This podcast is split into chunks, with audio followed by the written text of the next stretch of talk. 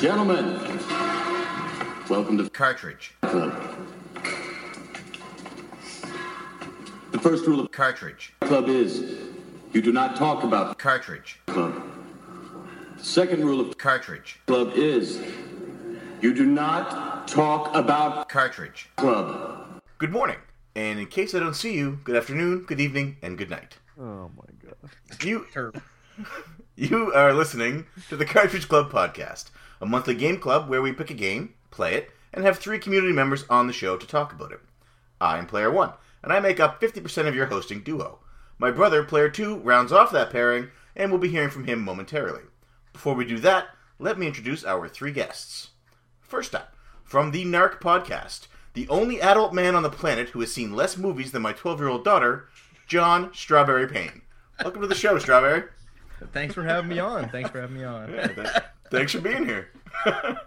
so, uh, why don't you tell our listeners about uh, the Narc podcast and about uh, your love of games? You have one Yeah. or two, I believe. I, yeah, I got I got a, one or two games. Uh, the Narc podcast is a podcast that I do with uh, two of my good buddies, uh, Chris and Rip, and we're a bunch of NES freaks. And the three of us have a full license collection uh, apart from Stadium events, and I think Rip's got a f- pretty much full unlicensed collection as well. So.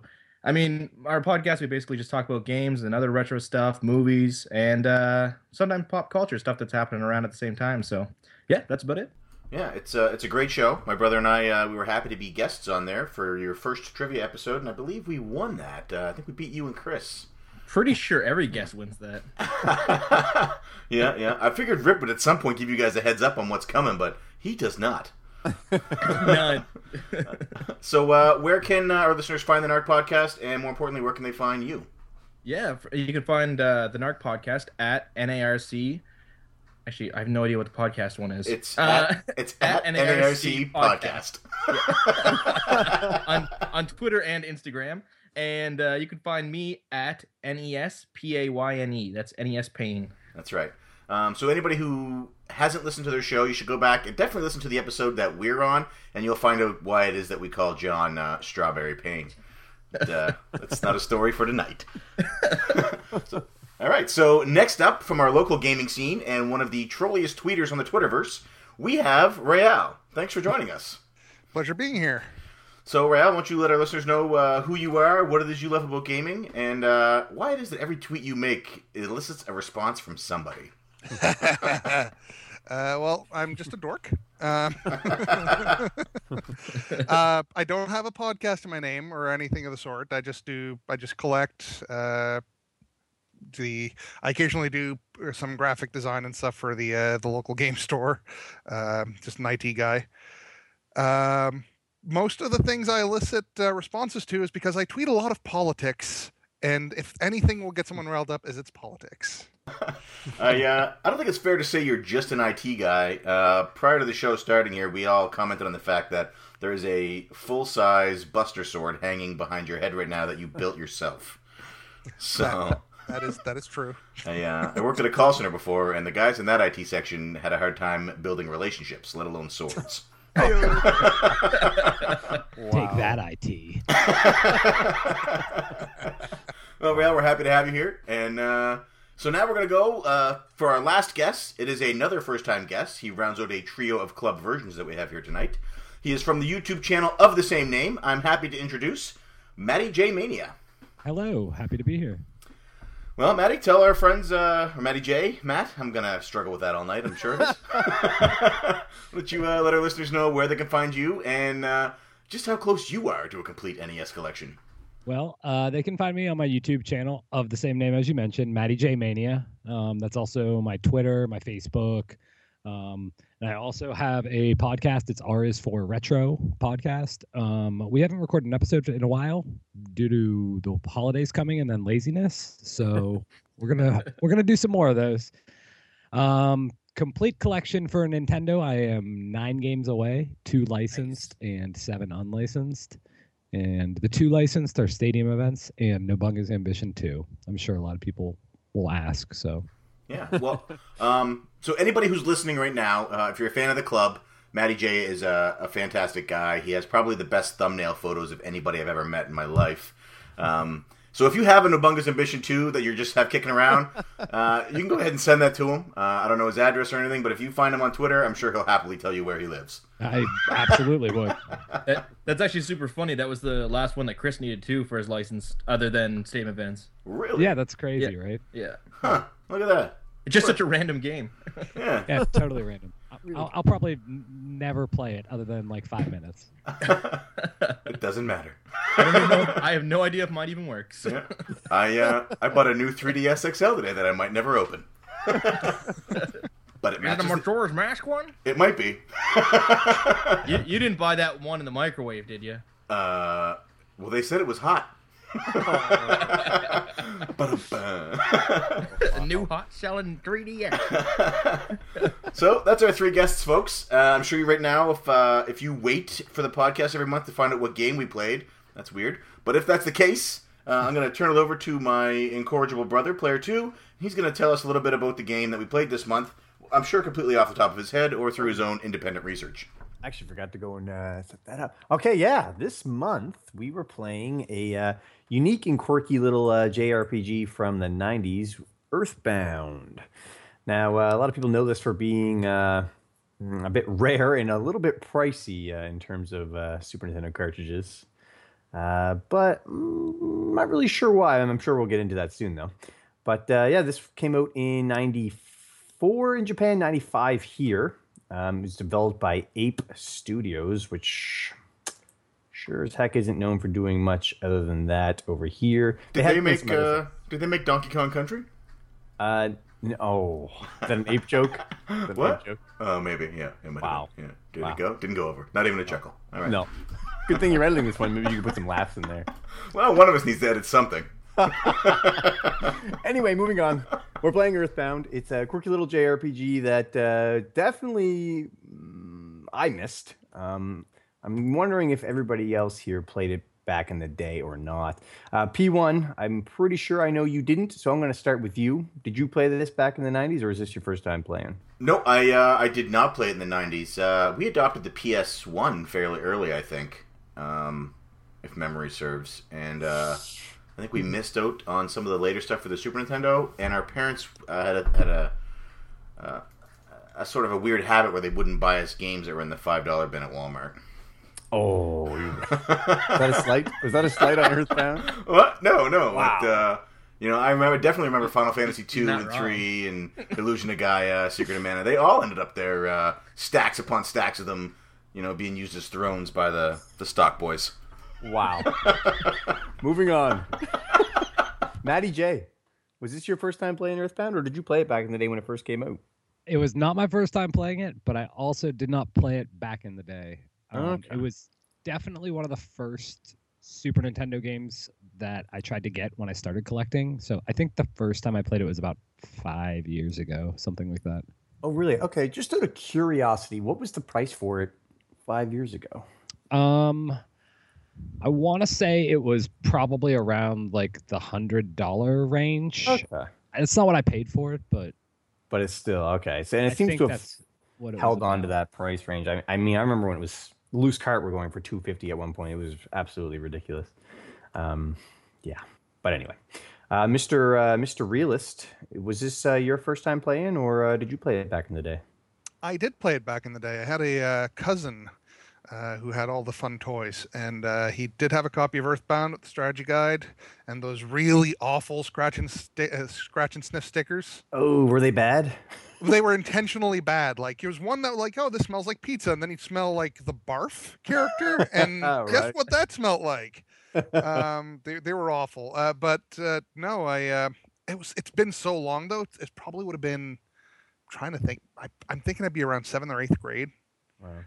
So, but yeah, no, I definitely played it back in the day. Okay. Did you like it back then, out of curiosity? I absolutely did, and part of the worry here about the challenge of playing it again and, and defending its honor was uh, how much of it was going to be rose tinted. Like, Right. was it going to be terrible? right. Uh, and I was just remembering it as being good. But no, I very much enjoyed it back then, aside from the scratch and sniff sticker. That, Okay, still gotcha. traumatized. All right. Okay. Uh, how about you, uh, John? Is this your uh, first time through, or uh, I think I already know the answer, but did you play this back in the day? I did. Uh, I was a really early RPG adopter, actually. Um, I started playing. I think Final Fantasy for NES was the first one I played. So uh, when this one came out, uh, I remember seeing it and I was like, "This box looks stupid," and it was in Blockbuster.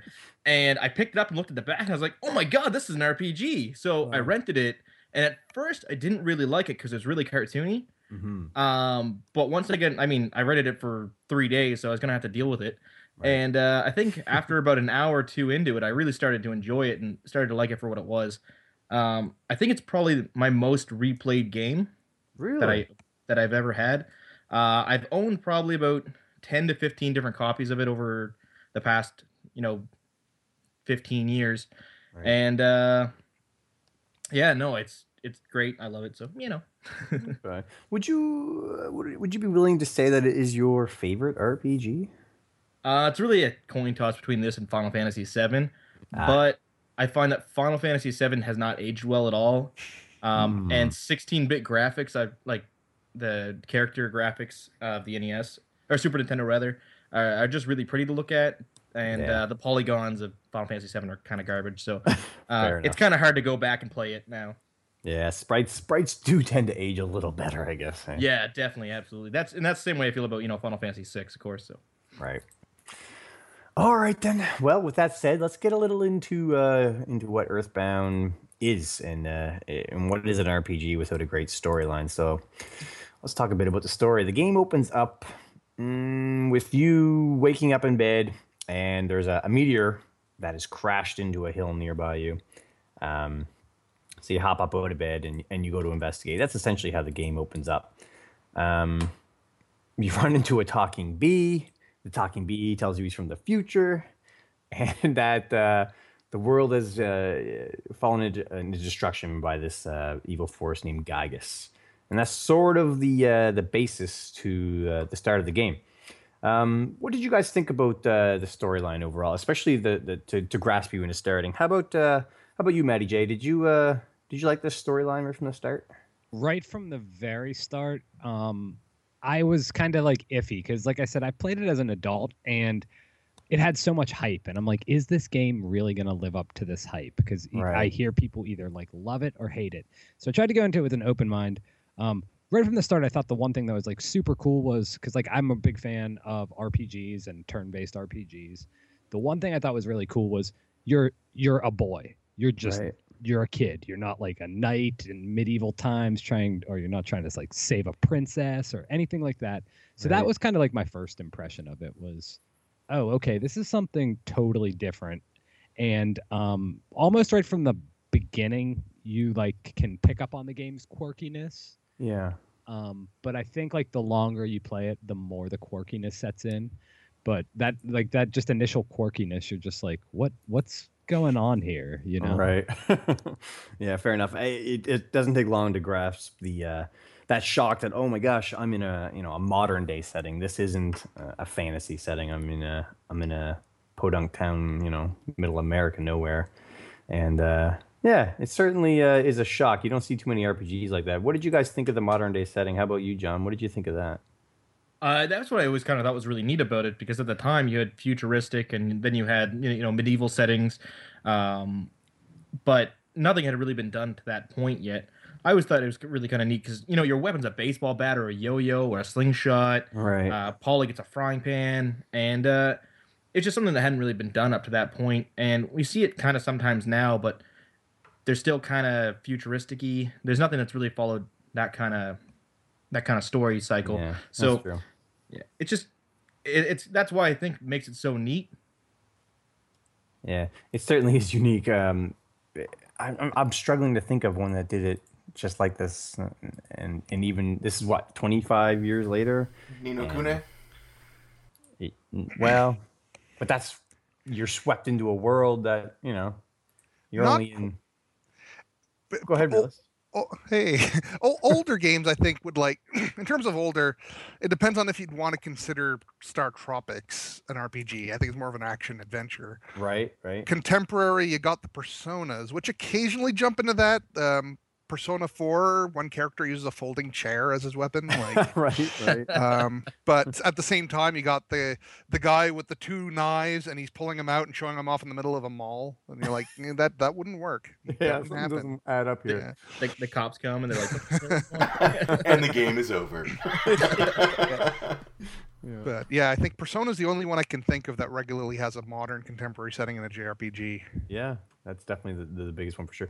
Uh, and they're not really open world like Earthbound is. Even though it's No. a linear open world, it's still an open world. You can go back easily and But that. it's yeah, it's very It's that reality of openness. Uh, Even the Final Fantasies, right back to the first one, are like that. It's it is open. You can go where you want to go, but it is linear to the fact that you have to go to certain spots to advance the story.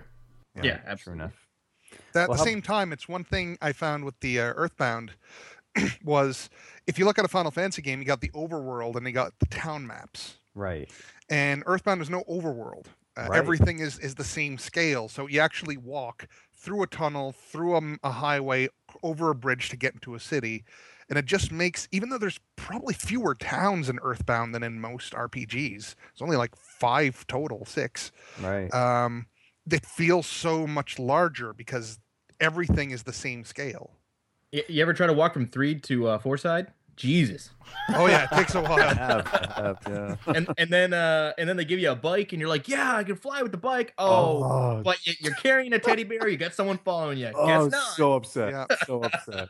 Yeah, Here's a free bike. Better throw her in the deposit box. but you get to ride it at the end of the game through a swamp if you want to. Mm.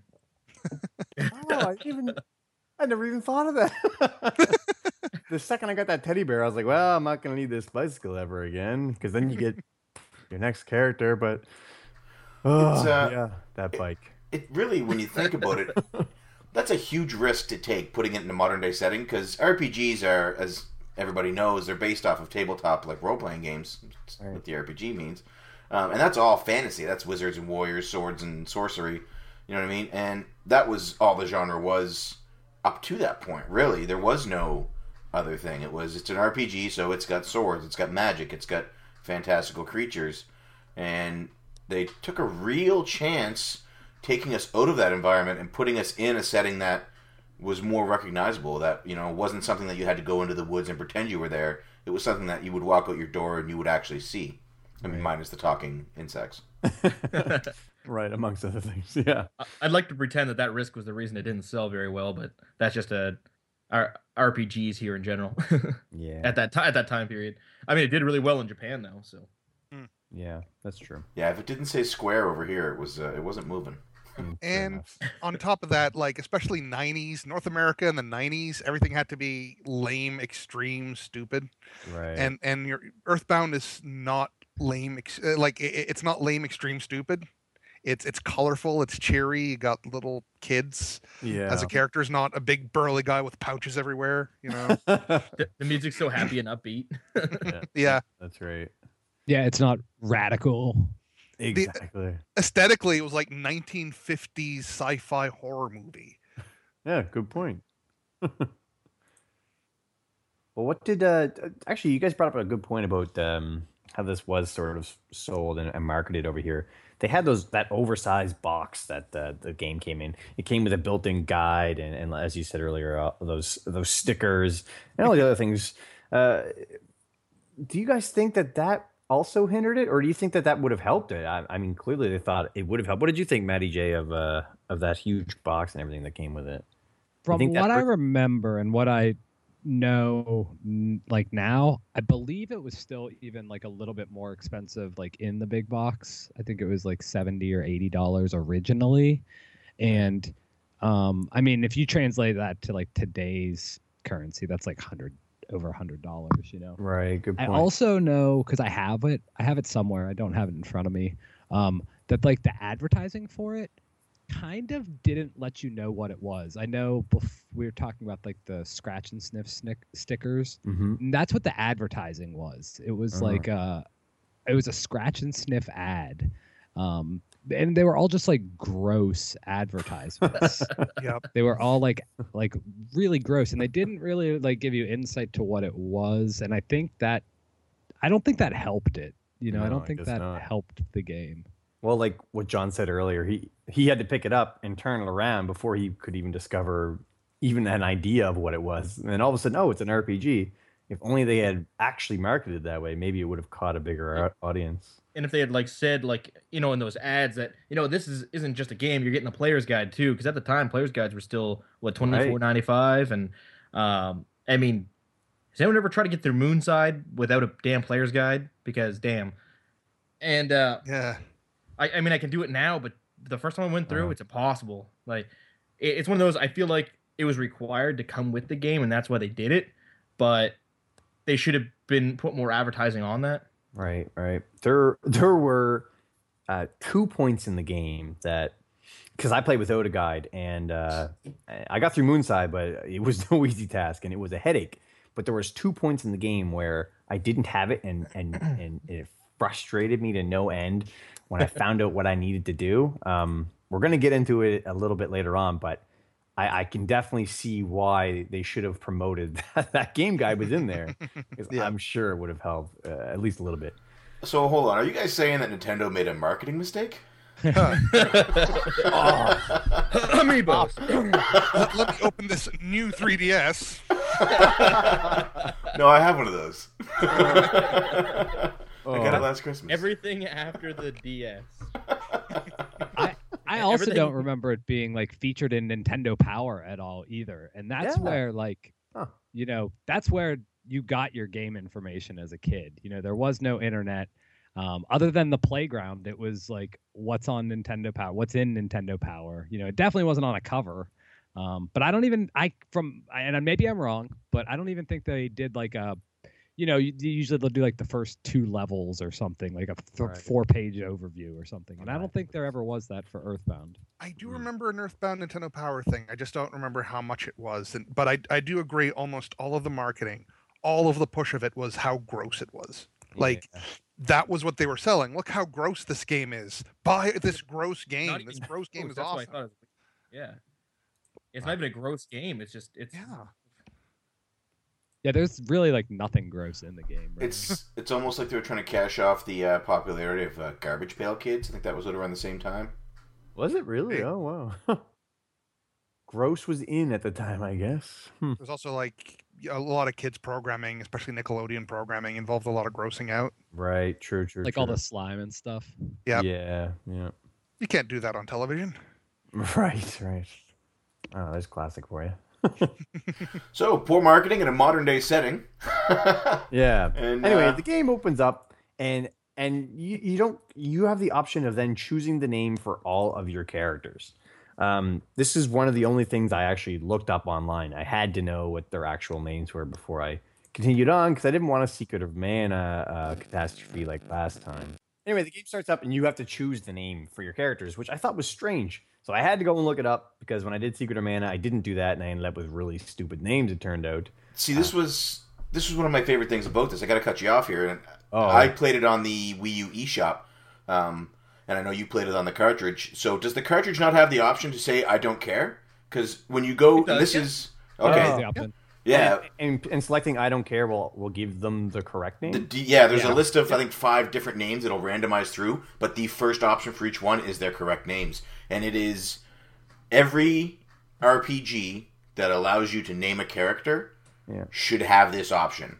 If there's a if there's an actual name for these characters, you should give me an option to hit I don't care or hit actual name because that was right, actual name is what it should have said. yeah sure. because that was uh, that was a huge thing because like like you with Secret of Man I, I I had to have the real names Yeah.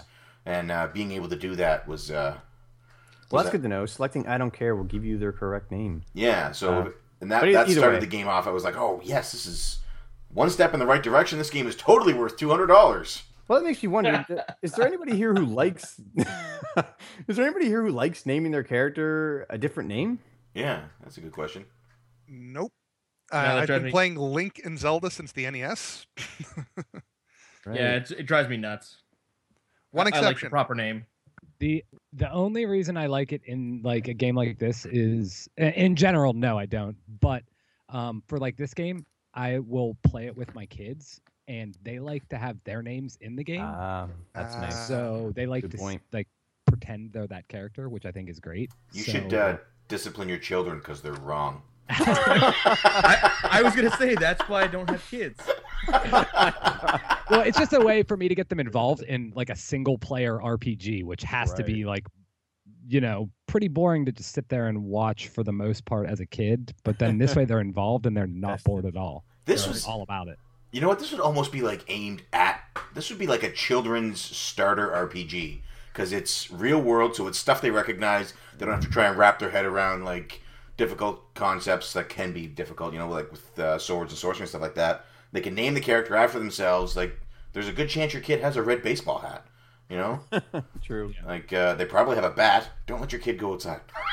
I know Yeah. that the very first time I played through the game, my kids would um they would like come home from school and just be like, "Dad, will you play Earthbound?" and it's for us to watch. They were like so excited That's about awesome. it. So yeah, it was. And actually, um, when when I beat the game the first time, my son started crying, and Oh, he no was way. three years old at the time, and I was like, "Why are you crying?" And he was just like, "Cause I'm so happy." And I was just like, wow, that's awesome. I mean, I don't know what to say to that. That's so great. you great know? moment. Yeah. yeah, that really is. That's awesome. Now, uh, I see Strawberry Payne down there. Uh, he's got something in its I- hands. Yeah, I just uh I'm pretty sure there was. There was actually a feature on Earthbound and Nintendo Power. I just I just happen to have it here. So John's holds up the Earthbound. Uh, what is it? A It goes- spread. No, it's it's got a spread and it goes through uh one at Twoson, Winters Threed, Dusty Dunes, Okay. Fourside Summers, Dalaam. It's got pretty much the whole game laid out. It goes, yeah, Deep Dark Desert, The Lost Underworld.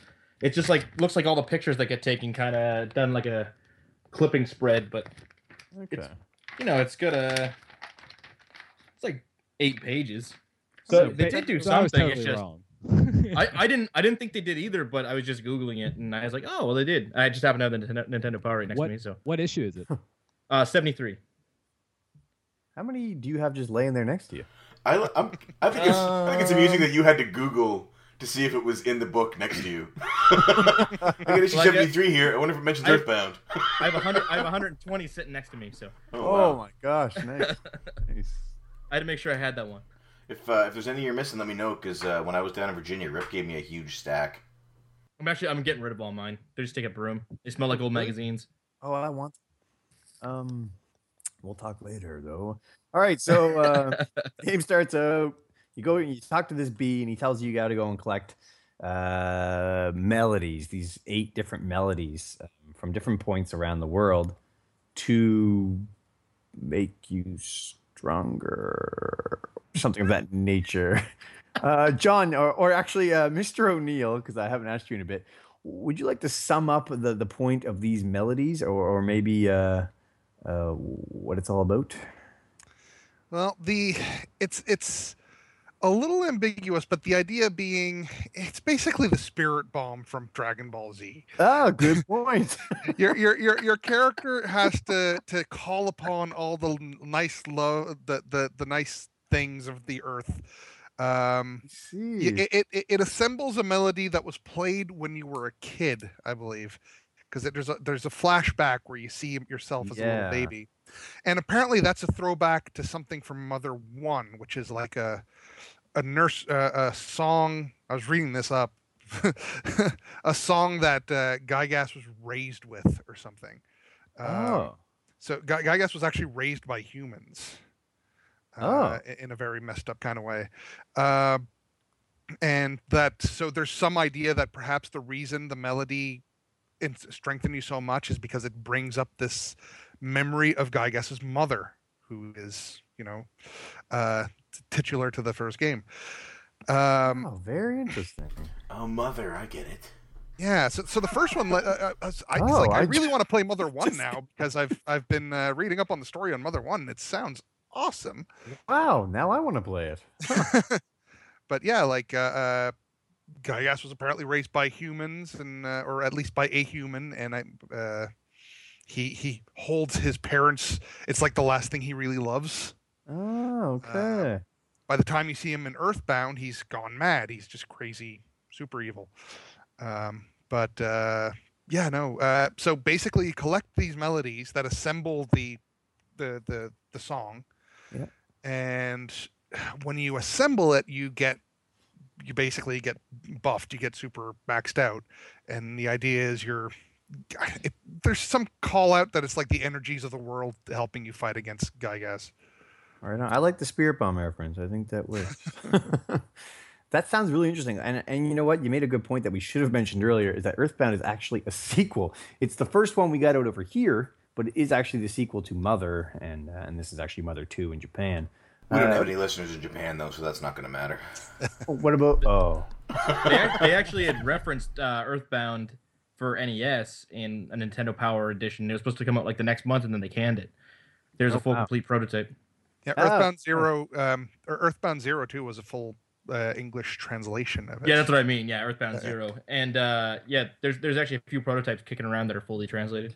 Interestingly, the uh, when they did the Earthbound, so if you find the leaked Earthbound Zero script, they had adjusted the year that Earth that Mother took place in, in a way that might have hinted that Ninten, which was the the main character, basically looked like Ness from Mother, right. might be Ness's father. Oh, wow! Because you never see him in the Yeah, sequel. That and is and interesting. Ninten in the uh, and uh, Ninten's dad on Mother uh, discovered or researched Psi PSI that was actually from the aliens that Giygas is from. Oh my so- gosh, this is But- that but with- is like a powerful Psi person. But if you if you go by the actual like the line uh, the storyline or no the years that are the the original ones, isn't it like it, he'd be closer to being a brother than a son? Yep, but it, when they did the Earthbound Zero translation, it was like they retconned the year oh huh. so that it, it would have fit as if Ness was a child. But they're not sure if that actually i was his intention. But they they did make Earthbound Zero take place earlier than it originally did. Very interesting. Um, just out of curiosity, um, um, have you guys played the original? Um, John, have you played it? I know Rail just said he hasn't, but have you? I've just started to actually. I picked it up uh, a translated Game Boy Advance version of it, so I've been playing that. Oh, very cool. Uh, how is it? It's hard. It's Oh, damn hard. really? Yeah, Yeah. There's actually the one I have actually has uh the uh the English one on it, so it's got like the easy mode ring, Mhm. and I got that and put that on right away because I've tried to play it before and it's just it's brutally difficult compared to uh, Earthbound. So yeah. Oh, now I really want to play. That sounds awesome. how about uh, how about you, Matty J? Did you play the original yet? Um, yeah, I have the original on a actual like a, I have it on the GBA cart, which I haven't played yet, but I have it on the um, the translated card, and I have the Famicom card, which clearly I can't play because I don't speak or read Japanese. But Yeah. um, kind of like what John was saying, I tried to play the original Nintendo one. It's not like I couldn't play it. I just it's literally like you take three steps and you're in a battle. You take Yeah. four oh, steps, Okay. you're in a battle. It's so grindy Old school That- Quest. it's and I don't mind. I don't mind. It's it's worse than Dragon. It's worse than Dragon Quest. Really? far as Wow. grind. Yeah, like It, Dragon. it reminds me of like Dragon Quest and like Final Fantasy One. So like the slow tech speed of Final Fantasy One when you're in the battles, Oh. mixed with the difficulty and the grindiness of Dragon Warrior. And he can't adjust the tech speed on Mother. Uh, I don't think so. I, I maybe you can. I don't know. so I didn't. I didn't get very far, and I haven't tried to play it again for a couple years. So maybe I, maybe I'll go back and check it out. Okay, cool. Yeah, I'm definitely gonna check that out. I love that the story might uh, have a good tie-in too. I think that sounds great. Yeah, you That's actually go into Magicant really, really early in the game. Oh, cool, cool. Hmm. Huh. All right. Well, uh, P1, have you played it? No, no, I have not. Um, have you played this one? I have. See, I uh, I started out and uh, you know I had Ness and I went to the crater and I did the stuff there and then uh, I was exploring uh, One It or On It. I'm not sure how it's pronounced. Um, and then I wasn't sure what town to go to next. So uh, Only there was it- a clue. It's a hallway simulator. You go down. yeah, It's I, got uh, two in the name. Yeah, so I googled what I googled to see what the second town was, and uh, it was Twoson, Oh my gosh. which I do think is uh, it's a nice little tip of the hat to uh, the traditional RPGs that we had mentioned, because uh, as I wave at my shelf that nobody else can see. Uh, Because those towns, there was always a certain order of the towns you had to go in, but when they're named Rivendell and Exciteland and stuff like that, you never know where you're going. Um, but if they had just named them one, two, three, then we wouldn't have any problem. Right. Um, yeah, so I did that, That and sounded uh, like you still had some problems. Yeah. yeah. Well, it uh, it is hard. Like there is a lot of grinding in it. Because uh, you start off and you're playing the first part of this game, and you're just Ness. Like there are other characters. Uh, you pick up uh, a girl named Paula, and then there's others after her. I never met them. Um, because I uh, I had had my fill at that point. But uh, it's really tough. Like you have to beat that guy Frankie Flipburger or whatever his name is. Um, he's like the head of that gang in the in the first town, and that takes a little bit of grinding to do.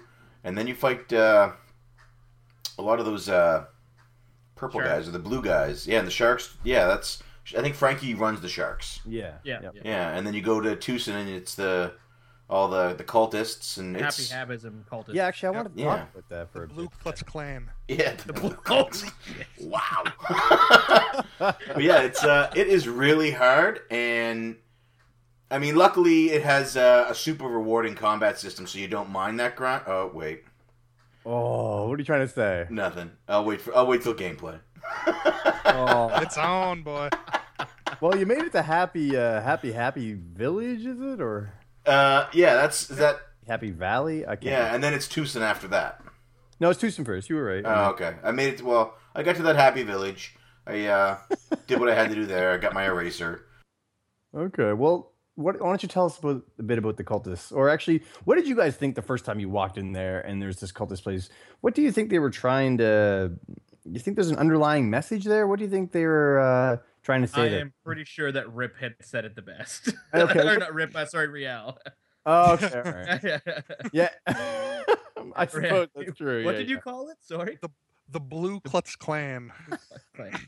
That's, and I think that that's what they were trying to push. I, I, hundred percent agree with that. Well, I was just expecting P1 to edit that out, but now that it's in here twice, it's...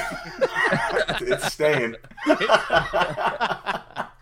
but no, you're right. I mean, I- they're I also get the sense that it was um kind of like a combination of that and also like maybe a shot at like uh religious cult groups too, in like general, the right? extremist Yeah. type ones. yeah, like everybody should be happy, but we should all be the same. And if you are the same as us and you're not happy, you're wrong. yeah. I, I think I remember reading somewhere that even just the fact that he was like the, the color and everything was referencing some kind of movement in Japan for a while. Oh, Like there was some kind of purist type cult in Japan, or at least a part a weird political party or something. Um, but the suits were obviously clan inspired, and the best thing I didn't even notice this. I was kind of live tweeting as I was playing this, and I put out like I'm fighting the Blue Klutz Clan. And I have a little picture of uh, one of the the cultists, and a person came back and he mentioned the because it was obviously a Klansman suit, like just a repurposed Klansman suit. The localization team added a pom pom at the end of the hat. Ah. So if you look at it, it's a clan hood with a pom pom. I believe It there's a just made this swastika. much so much better. there's a swastika or something like that, and like later on in the games, like you get the pencil eraser and like the eraser eraser, but I think like the eraser eraser is actually like a swastika in like the Japanese one or something like that. It's Yeah, something weird. They a- they changed it because it's something like that too. There's Huh. a Buddhist swastika, right? The the Yeah, yeah, it's a which, which is luck actually or something. yeah, it's the, the the Nazis reappropriated it and they flipped it around. Their Yeah. their hats also in um the Famicom one, I believe, say HH on them, like right in the front. Mm, And they took that off because they thought that that looked too much like a swastika. Wow. I bet, but I bet they make a killer cup of Kool Aid. Oh. Herpetosaurus Rex. Oh, that's great. oh yeah. oh wow. But yeah, that's that's pretty much uh, Twoson, Happy Happyism, and P1's whole experience. so, uh, just out of curiosity, P1, what uh, what got you off of uh, off the wagon at that point? I there was it was a uh, a trio of things, a triforce, if you will, of uh, deciding factors. It was uh, the You started to combat. like it. The, yeah, I was starting to like it. The combat, I uh, I had had enough. Um, Yeah. I'm a I'm a fan, uh, as you know, of turn-based combat. I love turn-based RPGs, but when you miss somewhere in the range of thirty to forty percent of the time, you're the only combatant, and you're fighting four or five enemies, you know, or three enemies. It's just a grind. And to give you the option to choose auto battle, it, it doesn't even feel like I'm playing it, but it, it seemed like that was the only option you could pick to even win some of these fights. I I think that that is based on the virtual console version of it. And I've heard other people have this exact same problem. Um, Adam had mentioned that same thing before is that it's a constant miss system. And I don't know because I remember back in the day, if you pirated the game and you downloaded it as a ROM, it, it made it so you missed way, way more. And it made the enemies have way more HP and you do less damage. And I'm not sure if that happened when they ported it to the uh, Wii U or not, but I didn't. I don't find you miss at all in the game. Like, I mean, every once in a while, there's a percentage Oh. calculator that has a missing system. But I, Oh, I uh, don't I, actually looked this up when uh, when Adam complained about this uh, to me too, and I was playing it on the VC, and I didn't have the miss issue either. Uh, but I- I, I started thinking why this would have, why are people running into this? And I found out most of the enemies at the start were, for example, the spiteful crows, uh, or they're basically they're airborne enemies, and your first weapon is a low hit percentage baseball bat. If you switch to a slingshot, so if you if you try to attack a spiteful crow with a baseball bat, most of the attempts are actually misses. They actually Hmm. will miss the crow most of the time. If you hit it with the slingshot, most of the hits will actually get through. Is there uh, is there a method to fast change your weapons, or do I have to stop, open my menu, and manually change it before each fight? You can actually change it in battle by using the item. Um, a quick, uh, like I, I, I looked this into this because uh, P1 was telling me about the problems he was having, and I was fine until later on when I picked up the Casey bat. I don't know if you guys know anything about the the, Casey. the Oh, Casey yeah. bat is designed to miss. yeah, But when it hits, oh, does it hit? it, it's hard, yeah, but yeah, man, does it miss. Anyway, so I, when I picked up that Casey bat, I was like, I have to look this up. I must be having the same problem as my brother. Um, and I looked it up, and it turns out that every weapon has its own percentage of missing, and some of them are higher. And actually, the slingshot's kind of high. It has an 18.75% chance of missing. So that could miss quite a bit. And especially if you're the only one in the group, it would definitely. But uh, it just seemed cruel to me when I got that Casey bat. I was so pumped. I was like, "Oh, I hope this is a rare drop. I got it from this uh, disgusting monster." And I was like, "Oh, this is gonna be great. I'm so strong now." this is super rare. I broke the game.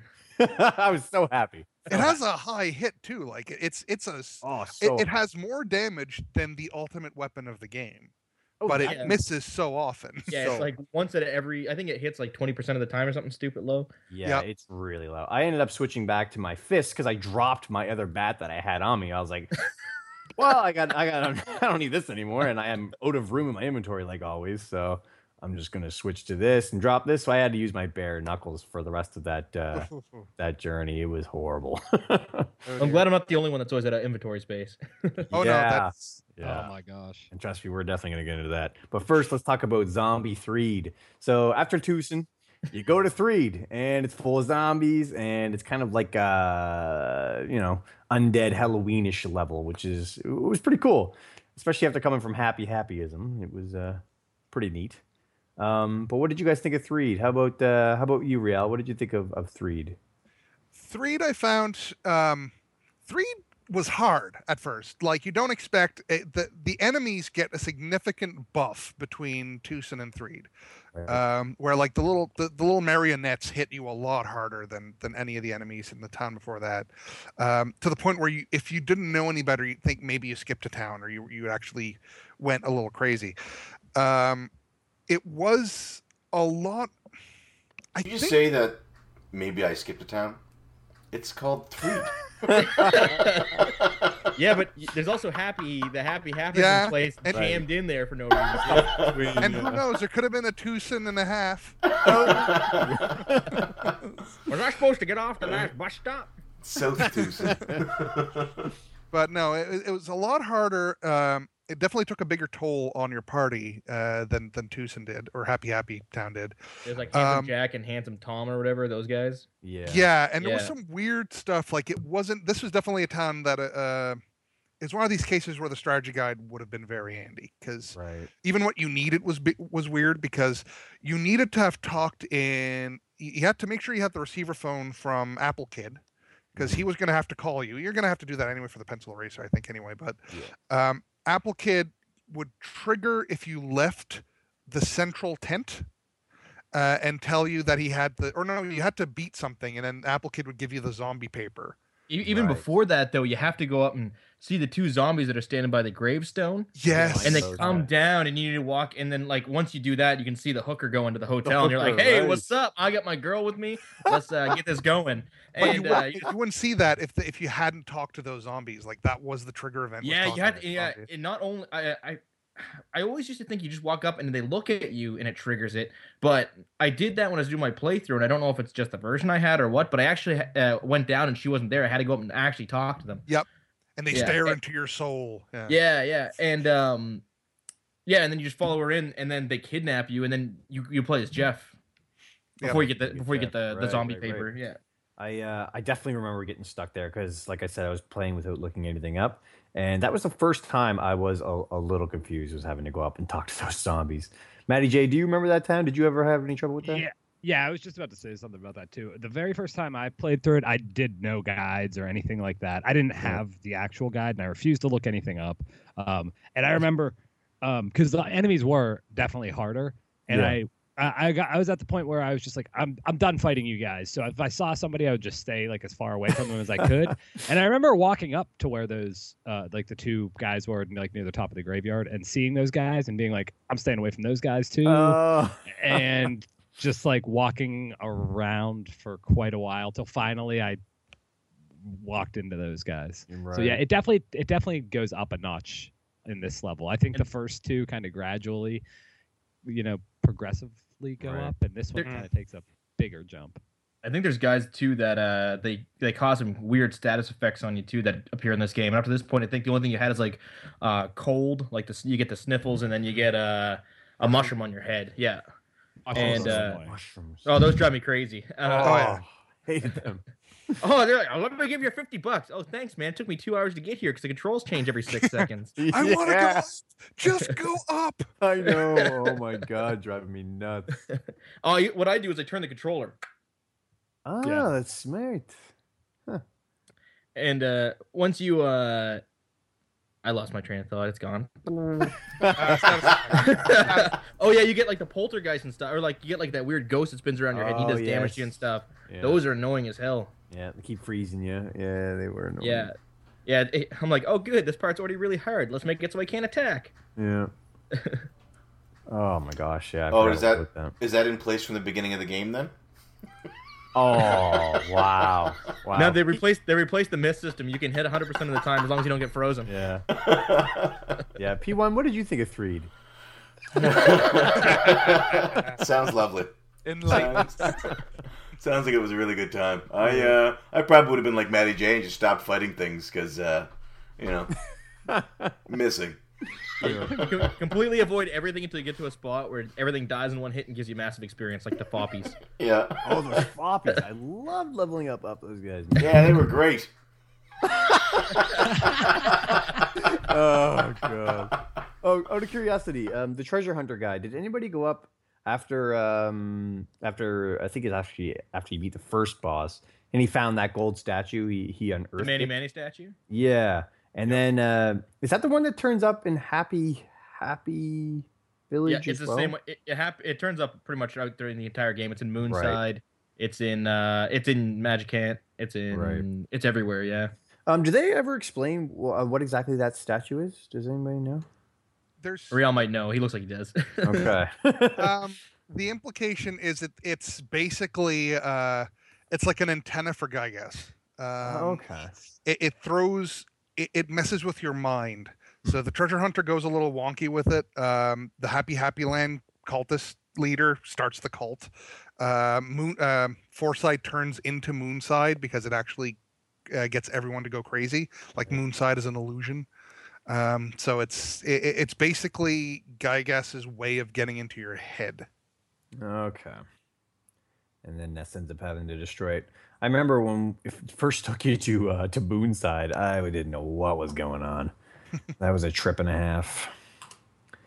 Um. All right. Cool. you gotta find the guy with the gold teeth. That's it. yeah the yeah oh yeah The invisible. That's also guy. invisible. Yeah. Yeah. That that doesn't make it hard. That, that was that was fun to find without a guide. God. Though he tells you he has gold teeth. Yeah, that's true. That's good enough. So yeah, It after also drives me uh, crazy. Oh, go ahead. Go, no, go ahead, man. Go ahead. I was gonna say that Moonside drives me nuts because yes is no and no is yes. Oh, yeah. Yeah, that's right. Would you like to stay for the night? Yes. All right, see ya. Yeah, good luck. What? Give me my room. Yeah, yeah that was frustrating. if I had a Um, quarter for every time that got me. Got teeth. Rabbit season. You have the exact same amount of money you have right now. Jeez. So we're just gonna go ahead and drop P1 now. Um, all right. So yeah. So after that, after three, you get Jeff. Jeff uh, is up in Winters, and uh, later on, you find somebody named Pooh. Um, I believe that's what his name is. Correct, Pooh. Pooh. That's what I refer to him as. Okay, because like I said earlier, I looked up the names and I was worried I was somebody was screwing with me because I was told that was his name. Am I getting trolled? Yeah, is he really Prince Pooh? But he is. Um, so so in total, you end up with Ness, Paula, uh, Jeff, and Pooh. Um, I got to tell you, I hate when uh, Jefferson Pooh. I got to tell you, I, I found Jeff almost useless for most of the game. Take It- that back. All right, John, tell Yeah. me why you like Jeff. oh my god. Have you ever tried to use a multi-bottle rocket? That is the strongest attack in the game. You see, I come from a uh, a survival horror background where I don't like using uh, things that can't be used multiple times. So I I was afraid to use any of that stuff, and yeah, and he just did not hit well at all. But yeah, well, they even they even make it's really funny because they make reference to him being nearsighted as soon as you get him, and I'm like, you give the one guy with glasses who's nearsighted a gun. yeah, good point. He's the only guy in the game with a gun. Here, man. you have to like look at Jeff as kind of like your like if you want to like reference like Final Fantasy, he's kind of like your black mage. Oh, Yeah, okay, where okay. I. His what- his attack like his physical attacks weak, but he has the big burst attacks. I suppose. Yeah, He- he's useless in grinding. He's the guy you go to in a boss fight. Edgar. Yeah, yeah. Or even Yeah, that, no, Shadow. Shadow. Just because most, a lot of a lot of his impacts were expendable items. right, right. Yeah, Yeah. sure. Yeah. Good reference. If I hear And- you bad with Edgar again, we're gonna hang up on you. but yeah, you're right. Um, I guess I never thought of it that way. I, I I know I ended up getting the bazooka and stuff with him, which ended up being his main attack for me, and that was actually pretty good. But for most of the game, oh my gosh! And then I got Pooh, and uh, and I already had Paula, and Paula was great. She was uh, you know, like a she was like a black mage where she had the strong black magic, very helpful. Pooh was sort of uh, weak at first, and then ends up getting pretty strong later on. And uh, did anybody uh, have a problem keeping him uh, leveled? He was too low for me to use for most of the game. Um, by the end, he had leveled up enough where I could use him for the last fight, but he was just so low for me. Uh, Riel, did you have any trouble with Pooh? Initially, because he's weird. Because restoratives work. Uh, I know. Jeez. no, uh, For the record, for record, I have a problem with Pooh. you just gotta keep at it. You just gotta work on poo so often. Oh, Um, gotta stay but away. no, Pooh to be good. God. I was just gonna reference. You have to eat certain special things, really. Um, but no, like it's weird. He he doesn't. Normal restoratives do less good to him, but the restoratives from his hometown do a lot of more good to him than to anyone else. Um, you that. only get items or equipment for him through drops or rare items. So, like, uh, I did by the end manage to outfit my poo with a bunch of king armor and equipment, but Right. um, he like when you start off, he's using his knuckles. He's got no body armor. He's got no. There's no bracelets that'll snap to him. Like he is. He's just naked, I guess. Naked. yeah, yeah. Bottled Um, water is massive PP restore form and stuff. Yeah, it's it's it's crazy. Like bottled water will will um, brain food. The brain food was the Brain greatest lunch, on him. yeah. Yeah. yeah. So I like that- brain food for everyone. I thought that was great. Sounds like in the start, Pooh really stinks. Oh, oh. Did any of you guys It gets better. Everyone likes their own brand. did any of you guys mess with like all the condiments and stuff like a lot? yes. See, I think they Oh. were cool, but it kind of goes back to the inventory slot thing that I didn't really ever get to go mess with them all a whole bunch. Real cheated, he told me. Yeah, no, there's there's a trick to using the condiments. You Um, Really? get like the rock it at all. candy thing. uh, the, any any restorative item could use this trick, but rock candy was a good one because it would give you a stat boost.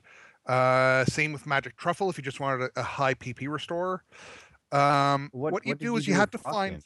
Yeah, sorry. Uh, well, sorry. What, what you could do with a rock candy, which was just a rare item, you only got maybe four in the whole game. mm-hmm. hmm Uh, and what the rock candy would do would give a random stat boost of two points to a stat. Like it wouldn't you wouldn't know which stat it was at, at the time. Right, right. Um, but what you would do is like um, if you got salt from uh, no, yeah, it was salt from it's salt. uh, one of the condiment uh, vendors. Mhm. You reorganize the rock candy to be the last item in your inventory, and you would do this by giving the rock candy to yourself. So if Ness had the rock candy, have Ness give the rock candy to Ness, and that would put it in the last slot, and have a bunch of salt packets in his inventory. In battle, if you used uh, the item that was the last item in the slot, instead of using up that item, you would use up the condiment, but it would have not only the effect of the item, but if the condiment gave any kind of a boost, it would also have the boost. Hmm. So, in the case of the rock candy, you'd have the one rock candy you treasure. You'd put that in the very last slot. You would get a bunch of salt, and then you just use up your salt in battle, finish or, or run away, get some more salt, restock the rock candy at the last slot, and do it again, get another stat boost. It was also the same for like the magic truffle with ketchup. You would use ketchup, or it didn't have to be ketchup, but it was anything that was listed as complementary to that item. Hmm. So um, there's like you can find a table that tells you what the the different condiments work with what. But yeah, That's you, good because I think you only get five magic truffles in the game too. Yep, very few magic truffles and very few rock candies, and you could basically endlessly use them. Uh, but you could only do it in battle. So if you tried to do it outside of battle, you would actually use up the item. It would put the the condiment boost on it, but you'd run out of the item. Uh, if you did it in battle, the item stick around. Wow, I didn't know any of that. I didn't use any condiments the whole game. I didn't know about the truffle one. I knew about the rock candy one. What the Yeah. hell does the postcard and toothbrush do? I the toothbrush is uh it, it, I know what the toothbrush does. I don't know what the, t- the postcard does. Uh, the toothbrush I've actually had it used on me too. Uh, the new age retro hippies from uh, Tu- uh, Twoson use it. Um, you, you brush your teeth, and the shininess of your teeth distracts the opponent. Oh wow! Sounds useful. Just so like basically, you you miss uh, uh you, you miss a turn. Basically, Okay, all right. It's, uh, it's dazzle. it's a dazzle. It's it's a dazzle. Huh, Wonder if it works know. on bosses. That would be awesome. that would be cool. It's the same like I forgot the protractor does something like that too. I think the protractor ups Pr- your Protractor makes it so you don't miss. It's just Yeah. like the ruler, but you can use it multiple times. Oh, I didn't know that. I just gave that to my cargo delivery. I no idea. I, I always was. toss them because I don't really use Jeff that much, except for like heavy hitter. Yeah, I thought you got mad at me for that. No, he I, got mad I at use you it for for- heavy hitting. He got mad at you for saying Jeff was useless. Oh, well worded. Yeah.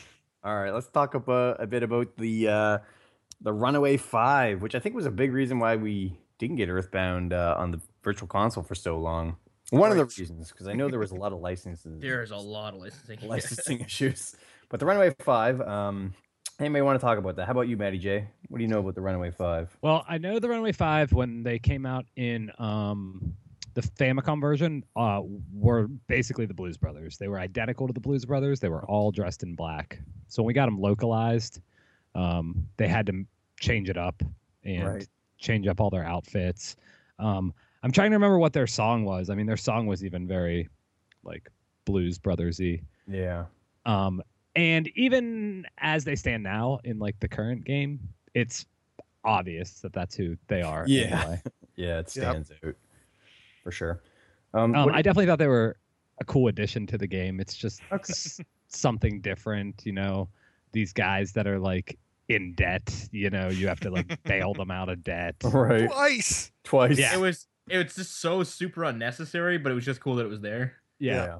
Um, but I mean, they do give you a nice ride, uh, you know, uh, from there to Threader. Um, They disarmed the sentry bot. The what? The, the Oh, yeah, poorly yeah. constructed robot. Yeah, that's it. Oh right, yeah. they just Yeah. shut it off, right? Yep, they turned the power switch on it. Yeah, that's right. I forgot to look. You've been beating the crap out of this thing. There's a little toggle switch on the back. but yeah, like like John said, they were kind of unnecessary. Like I remember going to their concert after you finally like do all the Ah. stuff and like have to get the ticket and whatever, Yeah. and you go to the concert and you're like, am I supposed to be really doing something here? And it's no, you're just kind of hanging out watching the concert. I mean, you do get to go backstage and find out they all this money and everything, but right. again, it's kind of it's like a side quest that you have to do. Yeah. It, yep. It's like I, the Star Wars cantina. They only know one song. Yeah. yeah. yeah. I accidentally Yeah, that's it. I um I went backstage First, I went in. I seen their show and went backstage or whatever, and then I came out. And then I w- no, I came out and then the show came on, and I was like, okay, now I got. I guess I got to go back and talk to them now that they're backstage. When I came back out again, it did it again. I ended up watching it twice back to back by mistake. I was Fantastic. So disappointed. I did not like them from that point forward. so I was not a big fan of the Runaway Five. I should also mention I had about a week and a half to beat this game, so anything that held me back like that, I did not enjoy. So I w- I felt a little upset that I uh, I didn't get to enjoy them like like most people would have. I think. okay, another person of interest is Pokey. Um, he's your neighbor. He he starts out as uh, just uh, an annoying little kid living next door to you, but quickly turns into something else, um, which is kind of sinister. Um, ends up being a pretty big bad guy later on. What did you think of Pokey overall, John? He is the ugliest kid I've ever seen. Yeah, he's pretty bad. yeah, it's really funny. The first time I played it, I was like, "Oh, sweet, this could be like my partner for the game or whatever." That's what I thought too. Yeah. yeah, This and my I, I actually friend. yeah, and, I, and it's unfortunate that he wasn't in the game more than he was because his lo- his dialogue is actually fairly funny because he's Yeah. always kind of like, "Oh man, I'm really sorry that I did this to you. Let's be friends again, man." Fuck you. Yeah. So. Yeah. He He's is the like- original Eric Cartman. he Yeah, is, and that's yeah. exactly what it's. Oh, I've always thought of him as. Yeah, that's a dead on. Yeah, Good point. yeah. Um, one thing that's I found weird about Pokey too, or not weird, just like interesting, is um, early on in the game, um, Pokey's like father like beats him. Yeah. Mm. yeah. Yeah, he's they like- they changed the sound in North America, but it's still you know what's It's happening. obvious. Yeah. Yeah. Yeah. So you like you get the sense he comes from like a, and his mom has she has the craziest face. Oh, it's Just that- crazy. Yeah, You guys can't see it, but Real's doing it right now. Our listeners can't see it, but so it's just so it. weird. It's like his mom is like crazy, and his dad just beats him. yeah, yeah. no So- wonder he's so messed up. I guess. Yeah, it's not it's not his fault, you know.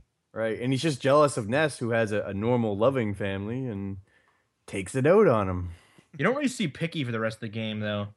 Yeah, not until the very, very, very end.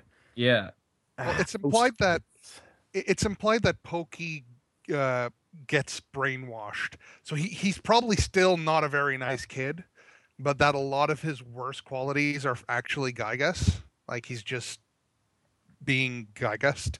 like, Um, yeah.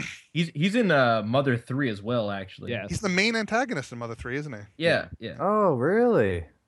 I did Uh, not know this. And he's all he's all messed up looking and stuff from time travel. and he Oh, can't man, I he can't wait can't ever die. Like he's stuck in a, a that bubble that he has at the end of Earthbound is like this permanent. I remember reading this is like it's permanent safety device, so he'll never get harmed or killed, but he can never leave it.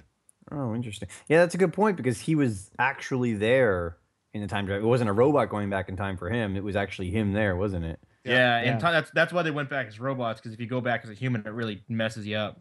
That's some adverse effects, apparently. Interesting. Because he's Huh. I don't know if you you noticed, but he's like blue or Mm. greenish color. Yeah. I did not notice that. Huh. That's good to know. I'm really looking forward to playing one and three now. Three, Three, Three is, is- awesome. three is awesome. oh, really? Okay, good, good, good. Absolutely play three. Awesome. Okay, cool. All right. Well, let's uh, let's take a minute. We've talked all this time, and we haven't really discussed um, one of the biggest things, which is the game, gameplay mechanics.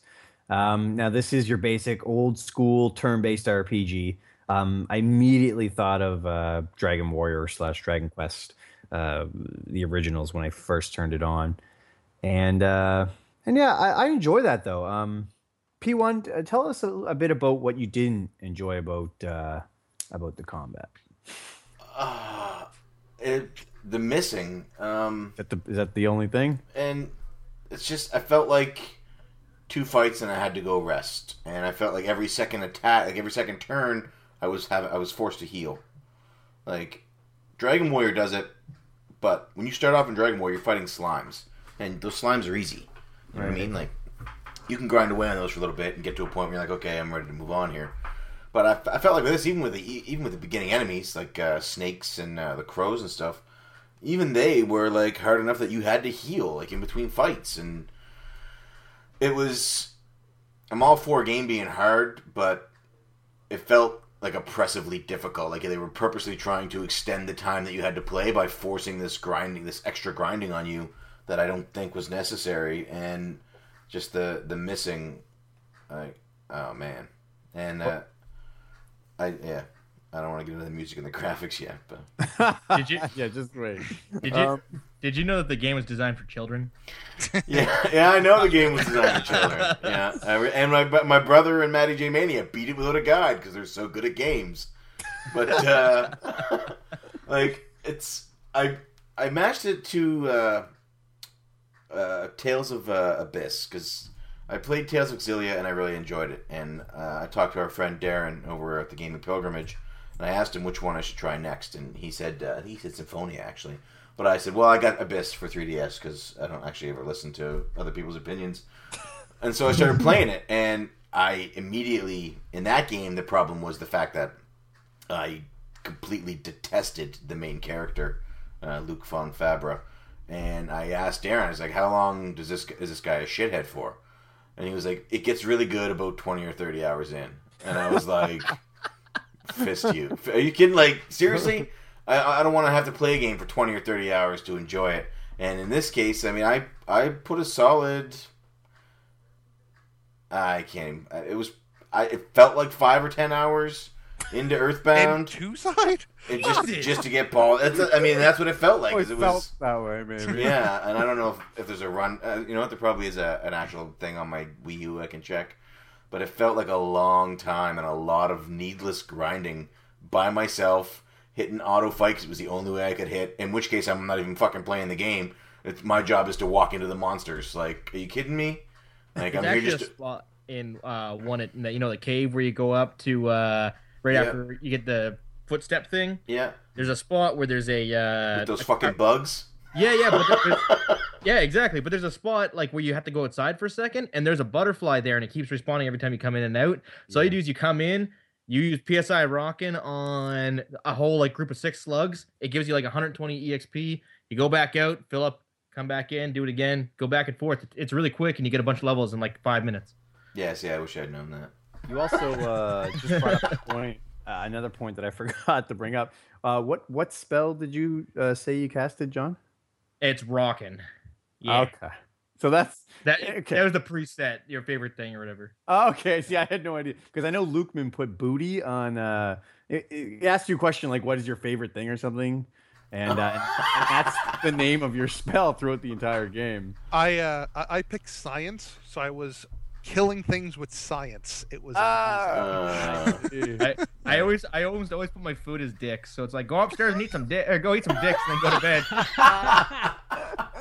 and this this podcast has just got the explicit rating. That's awesome. yeah. I would. I, I mean, I understand where you're coming from, though. P1. I would say this game is not for everyone. It's It definitely just not. that's just What- how no. it is. It blows me away because I like RPGs. I like that grind. Like, Apparently you don't. but I just I didn't I don't I personally don't see the charm in a modern day setting. If I want to walk around and beat things with a baseball bat, I'm going to do it in real life. Walked in his Everyone house, there's a stay dog away and a snake. He's like, yes. yeah. But uh, I just the modern day setting for me because I really do enjoy that fantasy setting or even a steampunkish setting. Uh, the modern day setting threw me off. Uh, I can see how people would find the charm in that, and uh, it was just I felt that combat was just uh, I just I, in that first the first two towns it was just I felt like there was so much extra grinding. Now, a cool aspect of it was when I got to a level that I would approach creatures and they would run from me and you could actually see them running away from you, see the creature scurrying away. That was neat. That was a cool effect, but it took so fucking long to get to that point. You get to That's- a point too. You just walk into them and they die. You don't even have to go into a battle. It, screen flashes Oh, I green and they're dead. Love Yeah. that mechanic. Yeah, and, and that's a good way to get cheap levels too, because there would be times where I would um, if you go into like an area where there's like a boss fight, and you get through the area maybe a little lower level than you should have and beat the boss. Even creatures that shouldn't really be running from you because you beat the boss will still be running from you. Right. You can then just go up behind them, and it's almost like you're grinding yourself just by walking into something, and you're Yeah. getting levels that way too. I guess this is this was kind of the the the thing about the combat that it it's deceptively simple, but it's not really simple. There is actually a fairly good dimension. If if one goes through it, there's actually a, a decent level of complexity one can get in it. Now, I say this as someone who I think I only use something other than science uh, with uh, Ness like only a few times in the game. Like paralysis was handy for a couple of bosses, but for the most part, if Ness was going to be using uh, Psi magic, it was going to be either a curative one or science. So Um, I have a question. I'm the same way. Absolutely. Yeah. Did you name your spell science or did you name it E N C E No, it was to make it to make it science? Fantastic. I didn't think of that. That's I next level. that. That's what I would have done. You just blew my mind. I'm re- I'm restarting the game today and I'm putting that in. But I mean, I, I think I figure I, I, I think I know like the crows were a pain. So when you first start the game, I don't think the crows should have been one of the introductory enemies because there were a lot of them, but they were actually I would avoid them. Um, Man, they because- jack your shit. But they And well, not only they steal your stuff, but they were a high miscount, especially if you didn't have a range weapon. So if you if you had and if you had a baseball bat, you would miss most of the time swinging at a crow. They would hit you more often than you'd hit them, and then they'd steal your swag. Um, dogs were a lot easier, as were um, uh, what was the other one? Snakes. Snakes. Snakes. Yeah, Mice snakes- were. a poison. Snakes give you one too. EXP or something. Yeah. Yeah. They're not even worth it. Um, But- do you guys know was this originally created to be on uh, the Famicom, like the original NES? Uh because y- y- you can look at another 16-bit RPGs and uh, and it's almost night and day. And then if you compare this to the original Mother, it's way more similar to that than I would say other 16-bit RPGs. Was this originally developed to be on the old hardware? Does anybody know? I actually don't know. I don't know, but I actually personally I don't think so. Yeah, it, it there is a lot of complexity in that thing. Um, I feel like it's pretty. Are you referring to like the the visuals of it? Uh, the visuals, uh, also the uh, it is an old school grind. There's no doubt about it. I- If you look at other 16-bit RPGs, they switched. It didn't stay the way that it was on the NES, but this did. Um, I was just curious if maybe that was for a reason, but I think it was just because it was a, a spiritual successor, or not spiritual. It was a full-on successor of Mother, so they Right. couldn't change the. It was only the second in a series. So if you look at Final Fantasy One and Final Fantasy Four, there was this huge shift. But there were also two other games between the two, and three was one heck of a shift. We just never got it. right. Yeah. Uh, but yeah, one and two are not t- terribly dissimilar. Right. Yeah, uh, I'm curious. Three, Hmm. three's a shift in like how it's laid out in the storyline stuff, but I found like even the the battle system is insanely similar. Really? Oh, okay. That's good to know. Yeah. Uh, That's that's actually uh, answers my question. Really, um, uh, is the rolling HP dial in um, the original? Does anybody know? The first. one? Uh, it is, but I think it goes quicker. Okay, because that is If I a remember- really cool mechanic. If I remember. I haven't I haven't Hmm. played it in a couple weeks, but I'm pretty sure it is. So the way that Yeah, it works uh, for anybody, go ahead, Matty, if you want. I was gonna say that saves your ass. So Oh, yeah. times. ever does it ever? any suicide bomber, any suicide bomber. Yeah. Territorial Stupid Oaks. all oh, those oaks!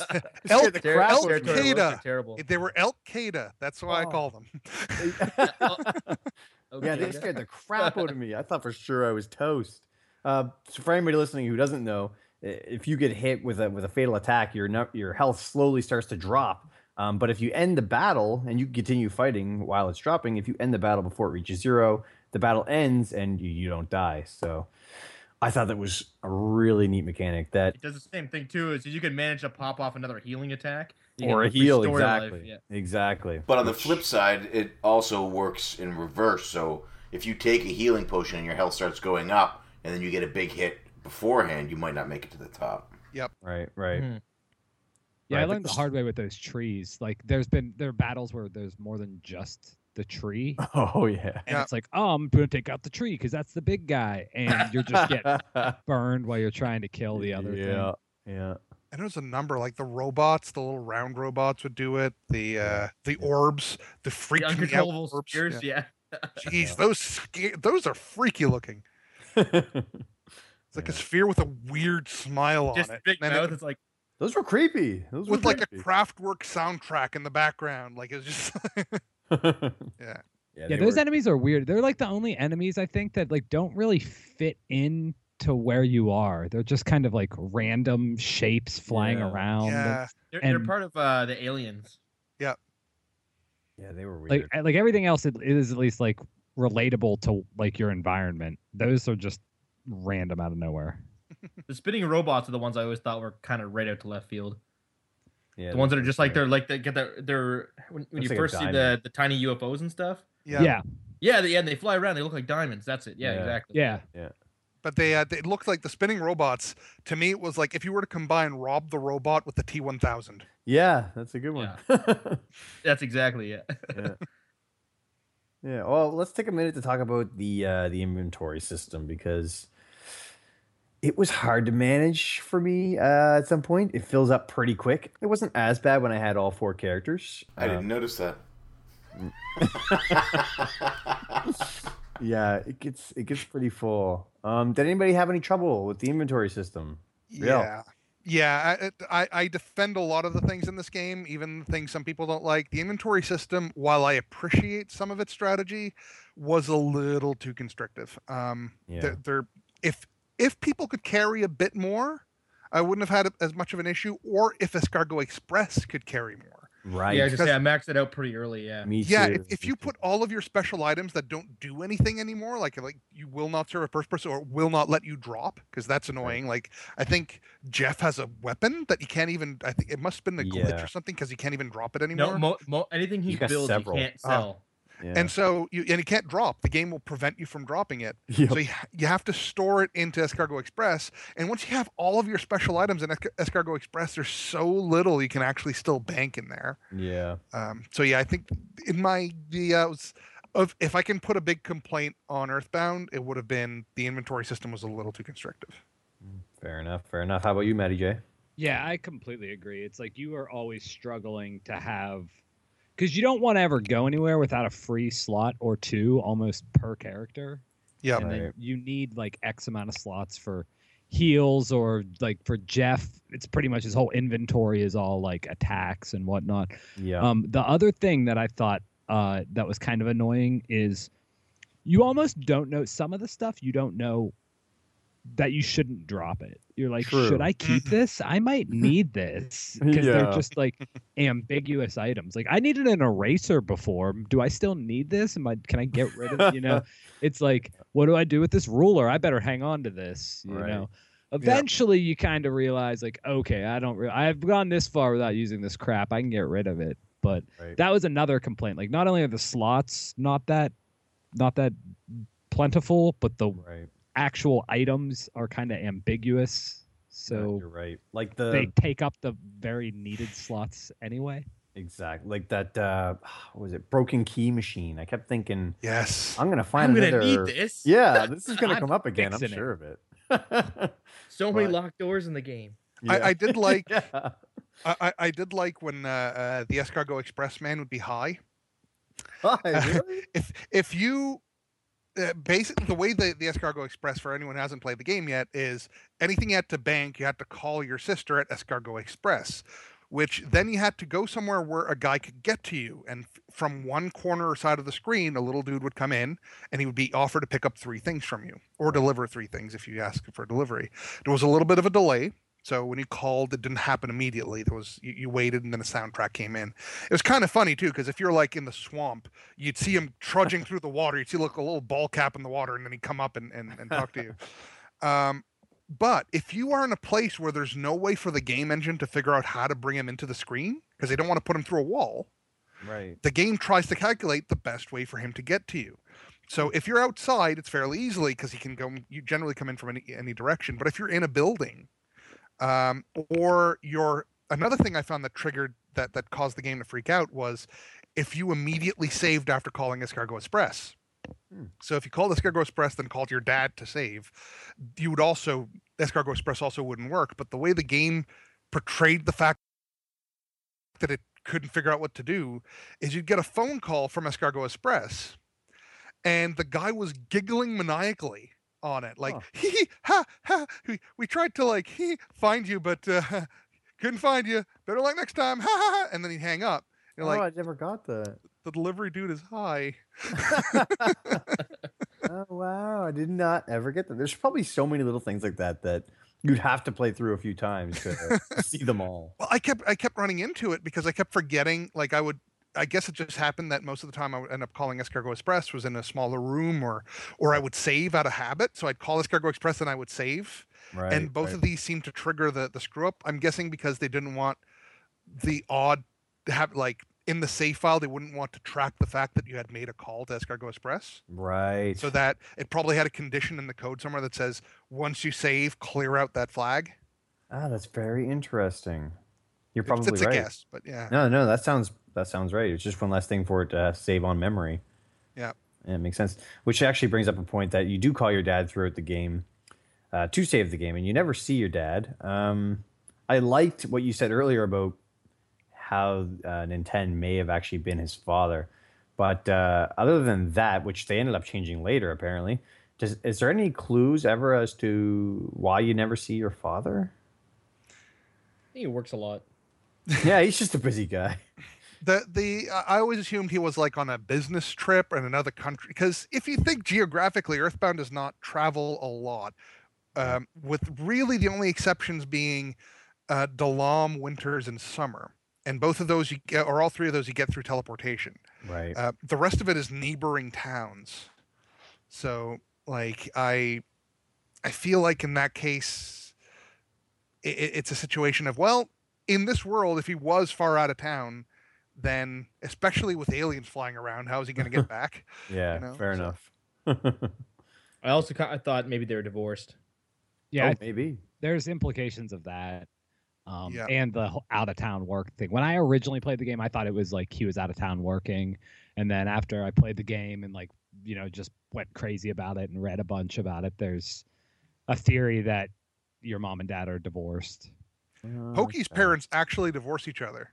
Yeah. If, if if you finish the game and you go back to Pokey's house before actually getting to the credit sequence, Right. um, his his the the mother and father are actually divorced. oh, huh. An- another thing with the calling too, I thought that was a really clever mechanic when Ness being homesick. And to cure the homesick, you either visit Yeah. or you call your mom. So it's almost like Oh, every time I save the game, I just called my mom right then because it's like, hey, Same. I'm right here. Might as Yeah. well, might as well give mom a call, see how she's doing. The one thing I didn't like. Oh, sorry. No, I was just about to say how much that aggravated me when you got homesick in the Yeah. middle of a fight. My God. That's not everybody grew up with our parents, so it is reasonable that they would miss their uh, their mother. Love you, mom. she The doesn't one listen to thing, these uh, anymore. The one thing I didn't like was Nintendo, the Nintendo nannying.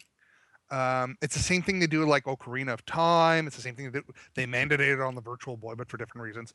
Uh, If you played the game, if you use the save state functions or anything instead of just actually turning off the game, so in the Virtual Console it defaults to saving a state.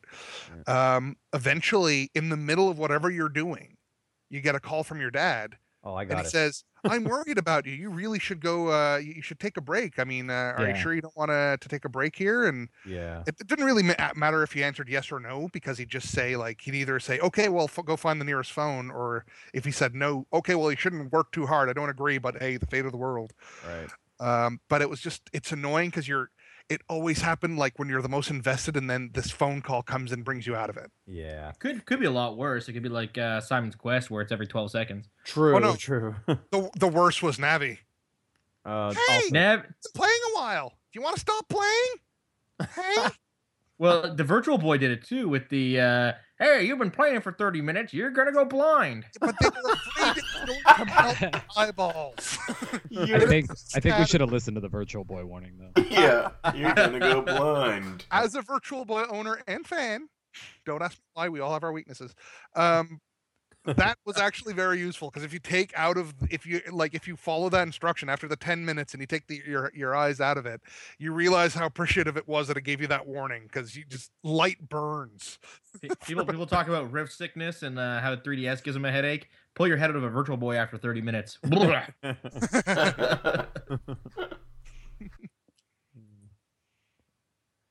All right. Well, I want to take a minute to talk about the two things that really annoyed me about this game.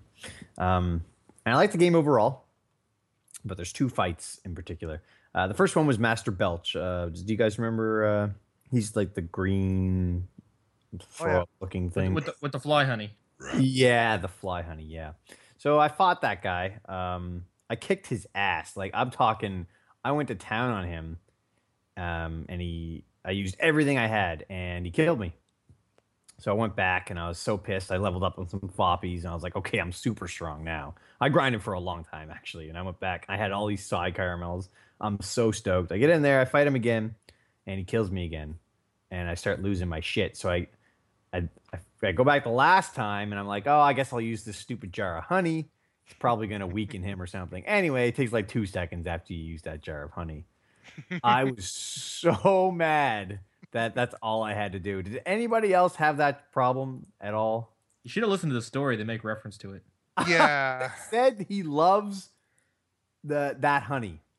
That's what the story said. And I was like, okay, he loves honey. Why would I give this to him? I'm not going to give him the stuff that he loves. Wait, wait, wait, wait. You you were in a fight with a a, a guy, and you have an item in your possession that Yeah. somebody prior to the fight says to you, he loves this, Yes. and you said to yourself after getting killed twice, yes. Oh, maybe now I should use this. Yeah, I had to. How many times should I die before I say okay? None. They fucking You're told you to use it right from the beginning. They told me to use it. RPGing wrong. They did not tell me to use it. They said You're- you, you need this to see Master Belch. So You I have thought- to get the item. It's like right after you beat the tent. It's like, oh, Yes. here's a here's a trash can. You Yes, walk up. you Oh, have- you got the fly honey. You go on in, bud.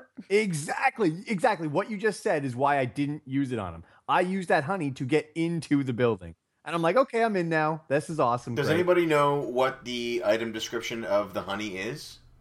Can somebody It tell me? it stinks. It says it stinks. I, I read it. Is that all it Yeah, says? think about It, it it's stings. fly Give honey. to Master Belch. Yeah. It never once tells you to use it. I'm so mad. right before Master Belch, one of his little minions, because at that point he can talk to his minions because they're no longer bad guys. Um, i- i- one of his minions, right before the fight, says he like he reminds you he really likes this fly honey. Yes, You- he you likes really, the you, you fly. really, honey. um, likes it. Likes it. I was so mad. I was like, I why? feel like after I deal ten thousand points of damage to a guy and he's not dead, first thing I'd be doing is trying out that fly honey. it's like He's like okay, stepping. He's like stepping on your foot. He really likes the fly honey. okay, it's like um, my brother really likes Big Macs, and I need to beat him in a fight. I'm not gonna bring him a Big Mac. Of and be like, course "Here you will. I will be distracted because I'll be eating the Big Mac that I love. Jesus Christ. Anyway, so that pissed me off. That was ridiculous. Um, even if uh, he, I'm he- totally cutting in that scene pun- from The Simpsons someone- when they're trying to get Homer to answer that fucking witness protection name. it, man, if someone punched me in the face and then gave me a Mr. Big Mac. Thompson. I think he's talking to you. You're Mr. Yeah, you're Mr. Thompson now. Okay, got it. Mr. Thompson. All right. Hello, Mr. Thompson. Yeah, wow, nice that's kill Mr. Thompson and stomp on your foot twice. Yeah. you Ooh, played can a, I be John Elway? so anyway, that that pissed me off. I was like, okay, whatever. I I I I, I got the item. That's fine. Whatever. I did it. I moved on. I was super strong at that point, so it didn't even matter because it actually helped me because I was forced to grind a bit, and the foppies were awesome for that. Um, so later on in the game, uh, the last battle, I uh, which I also want to talk about more detail as well, but. To defeat the last boss of this game, which you've grinded for to defeat this whole time, you don't attack him to kill him. It's you you pray. Paula has this ability where it does a, a random event in, in a normal battle, and uh, and it's called prayer or pray, and that is how you actually have to kill the last boss. There's there's no way of knowing this. You just have to know it apparently, or have the guide, I guess.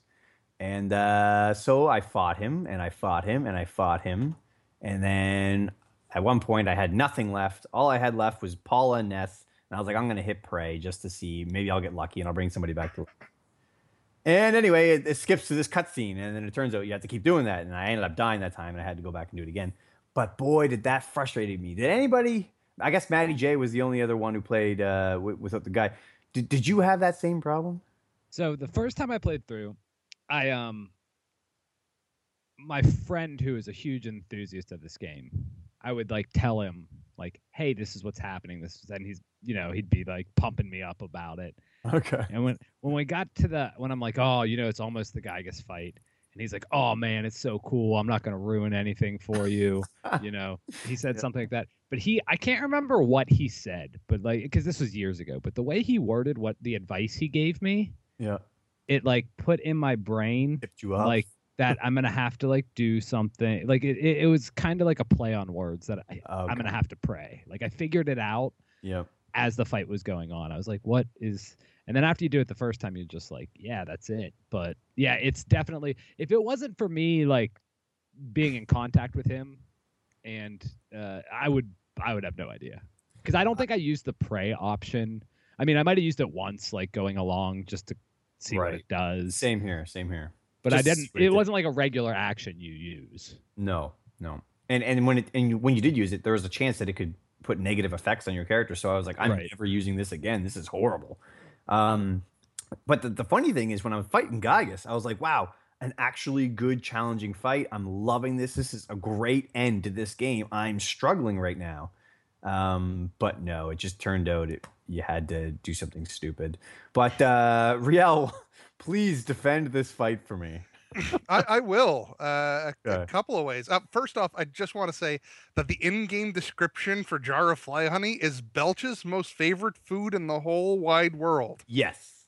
However, it re- smells really, really bad. We're talking major stinkage here Bingo. exactly. Why would you give that to him? Because the game is Hello, Mister beseeching Thompson. no, my God. If it had told me Master Belch hates this food, I would have been like, okay, toss it at him. First thing, first action, first thing, the, the, the screen isn't even turning over yet, and I'm going into my inventory to grab that that honey. But You know what I mean? Like He doesn't hate it. He loves it. I know that's the problem. anyway, but sorry, go ahead. So, g- okay, G- Giygas, um, as a as a last boss, I actually rank him as the best JRPG end fight I've ever played. oh my god, Uh, no. and and here's why. There, there's a lot of it, and, and only f- a little of it has to do with the actual fighting. Um, the contrast of Giygas to the rest of the game is insane. Um, the rest of the game is kind of it's always like I said, retro futuristic sci-fi kidsy stuff. Like the the monsters are, are things you could find you could build out of toys. Like the the starmen are just very basic, pointy little robot spacemen, right? Right. Like all of these, with the exception of the weird spheres, which are just marbles in the end. Everything was kind of a basic looking monster. With the, maybe the moles, the moles were a little cre- creepy because they had like blood in their mouth. But You're making a good point though. Yeah. yeah, Giygas was scary.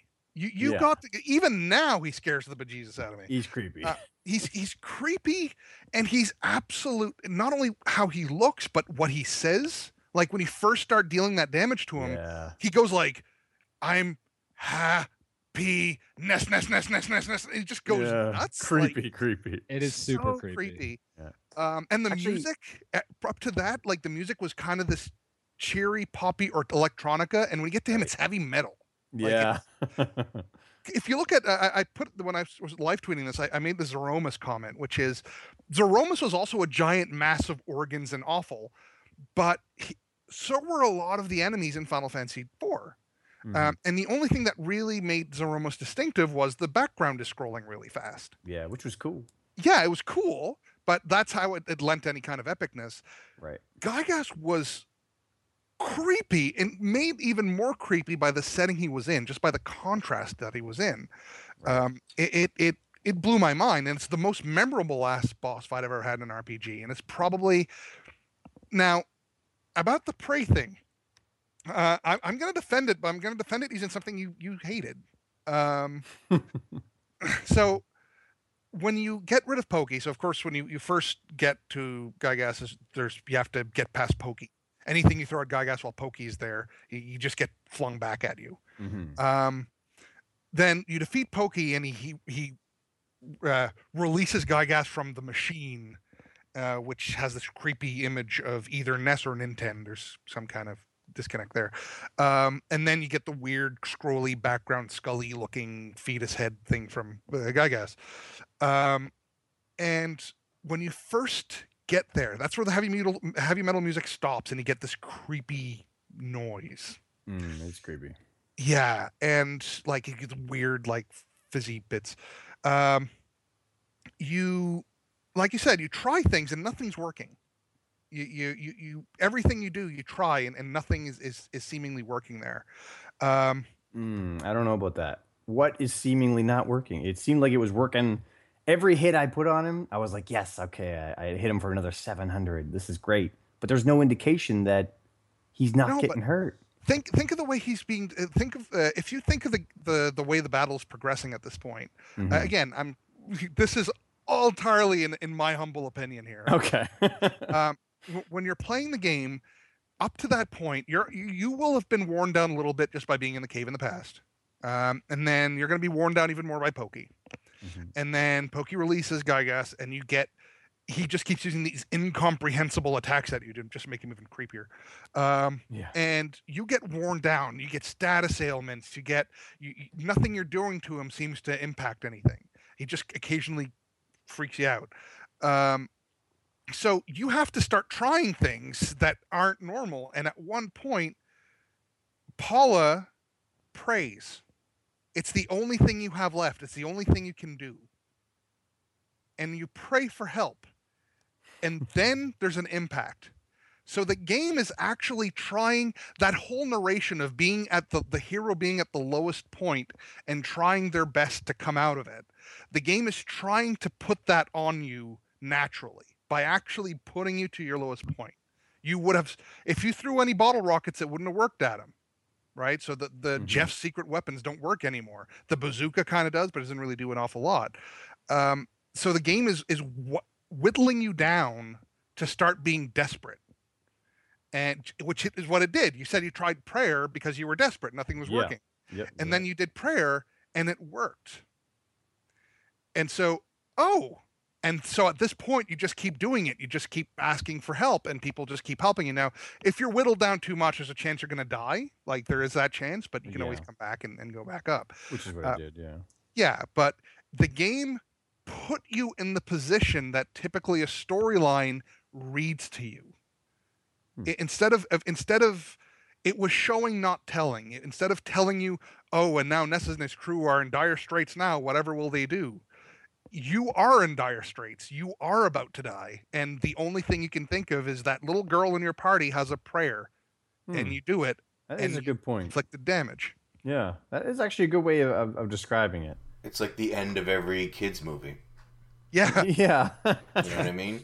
very Guardi- true. Yeah. Guardians of uh, or Rise of the Guardians. They pr- the the kids believe, you know, but that's their Yeah. prayer. Like but it's, it's the the it's the monomyth too in the end is your your hero is going against adversity hits his lowest point before you know coming up with the magic macguffin that'll help them Um, and you, you have everything from a lot of Hollywood movies do this, and this definitely borrows a lot from pop culture. But instead of doing the standard part, like, um, you know, if you play again, we're, we're going to take Zeromus, um, where as you're fighting, or when you're fighting the last boss in, uh, uh it, it's before Z- uh, Zemus, I think it's before Zeromus, Zemus, um, where everyone prays for you as well. Yeah, I, Like- I love that scene. But but they at that point the game feeds it to you. Like oh you're about to die. Here's everyone helping you out. Oh now you've uncovered zeromus like that's that game feeding that to you earthbound's making you experience it you you are actually in dire straits The making only me wish I played more than two towns. the Just only couldn't find that third one. I don't know. I don't. The the last boss is just so easy. After I don't know. It's it's tough. i think pokey could have been harder It's not the well, just I mean, a it's not the first time that a boss in an RPG has been beaten by something other than just brute force. Mm. Look at uh, Scarmiglione and Doctor Lugae. You can beat them with healing. Um, and At least uh, it's not a quick time event. yeah, True. And, True. extra pay respect yeah. uh, here's an argument for you. Uh, you're saying he's as a final boss, he's too easy. yeah, he is. Uh, argu- arguably, your favorite game of the last generation, um, well, maybe second favorite game, uh, gave you a final boss fight that was really just a choice of yes or no after the the uh, the fight previous to it, and that's in Demon Souls. right, but that love that. is clear as to what was supposed to be done. You know what I mean? If if if prayer wasn't an option until that last fight, So it was too hard for you. no, it was too unclear. Like, because once you know what to do, that Are fight the- will never be hard. So to do the other? Obviously, I haven't experienced it. So do the other attacks do damage? Do your, your Yes. attacks? They do, yeah. So Yeah. the only thing that is going to make you desperate is your health dropping, running out of healing. Yeah, running out of psi, and, running and out Paula health. could die before everybody. Like, if she's the first person to die, you no longer can, and you're out of psi. There's nothing you can do. Yeah, but so, Paula also has the only curative effect that isn't psi based. So if you are spent on everything else, Paula Paula's the only character that can potentially give you some HP back. That's actually how I figured out that you're supposed to pray. It's because I was out of Simon uh, for Pooh and Ness, and she was still Yeah. alive, and I was like, I need some life, and I and Jeff's dead, so That is yeah. what happened with me too. I- But it, the and that's the thing. The I game is doing completely. that on purpose, in my opinion. I think it's doing it on purpose. I really like your description of it. That sounds like you said. It's showing, not telling. It's putting you in that. It's making you that person, that that desperate. It is It's a good that- description, It but doesn't matter how strong you are. It's Yeah. you still need help. You still can't do it on your own. the problem is not everybody is going to figure that out. You know what I mean? Like Did you figure it out?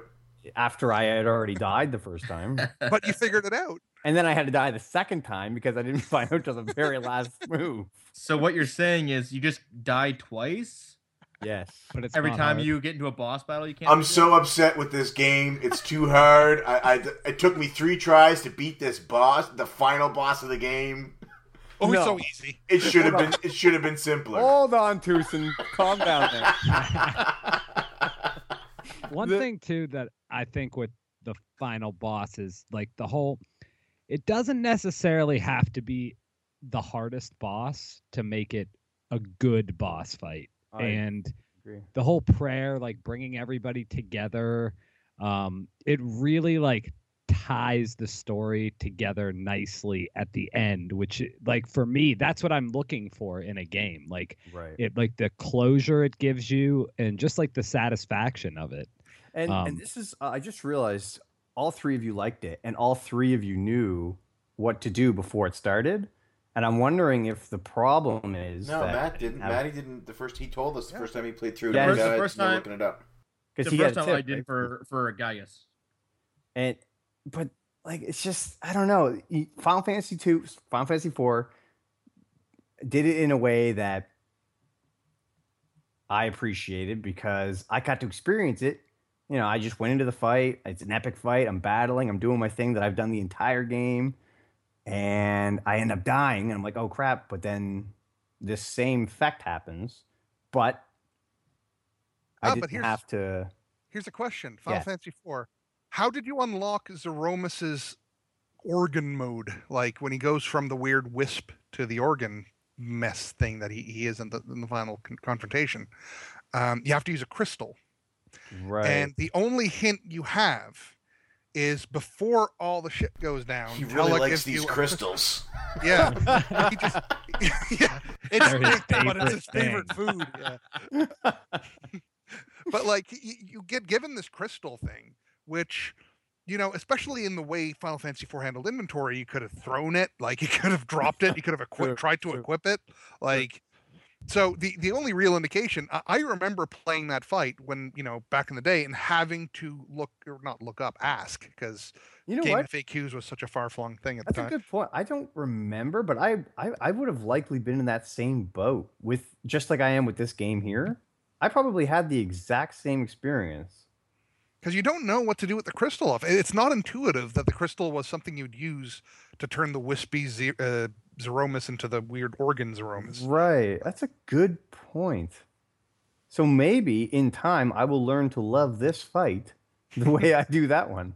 You'll look back on it fondly. I, I I have can one question that. that. just popped up in my head.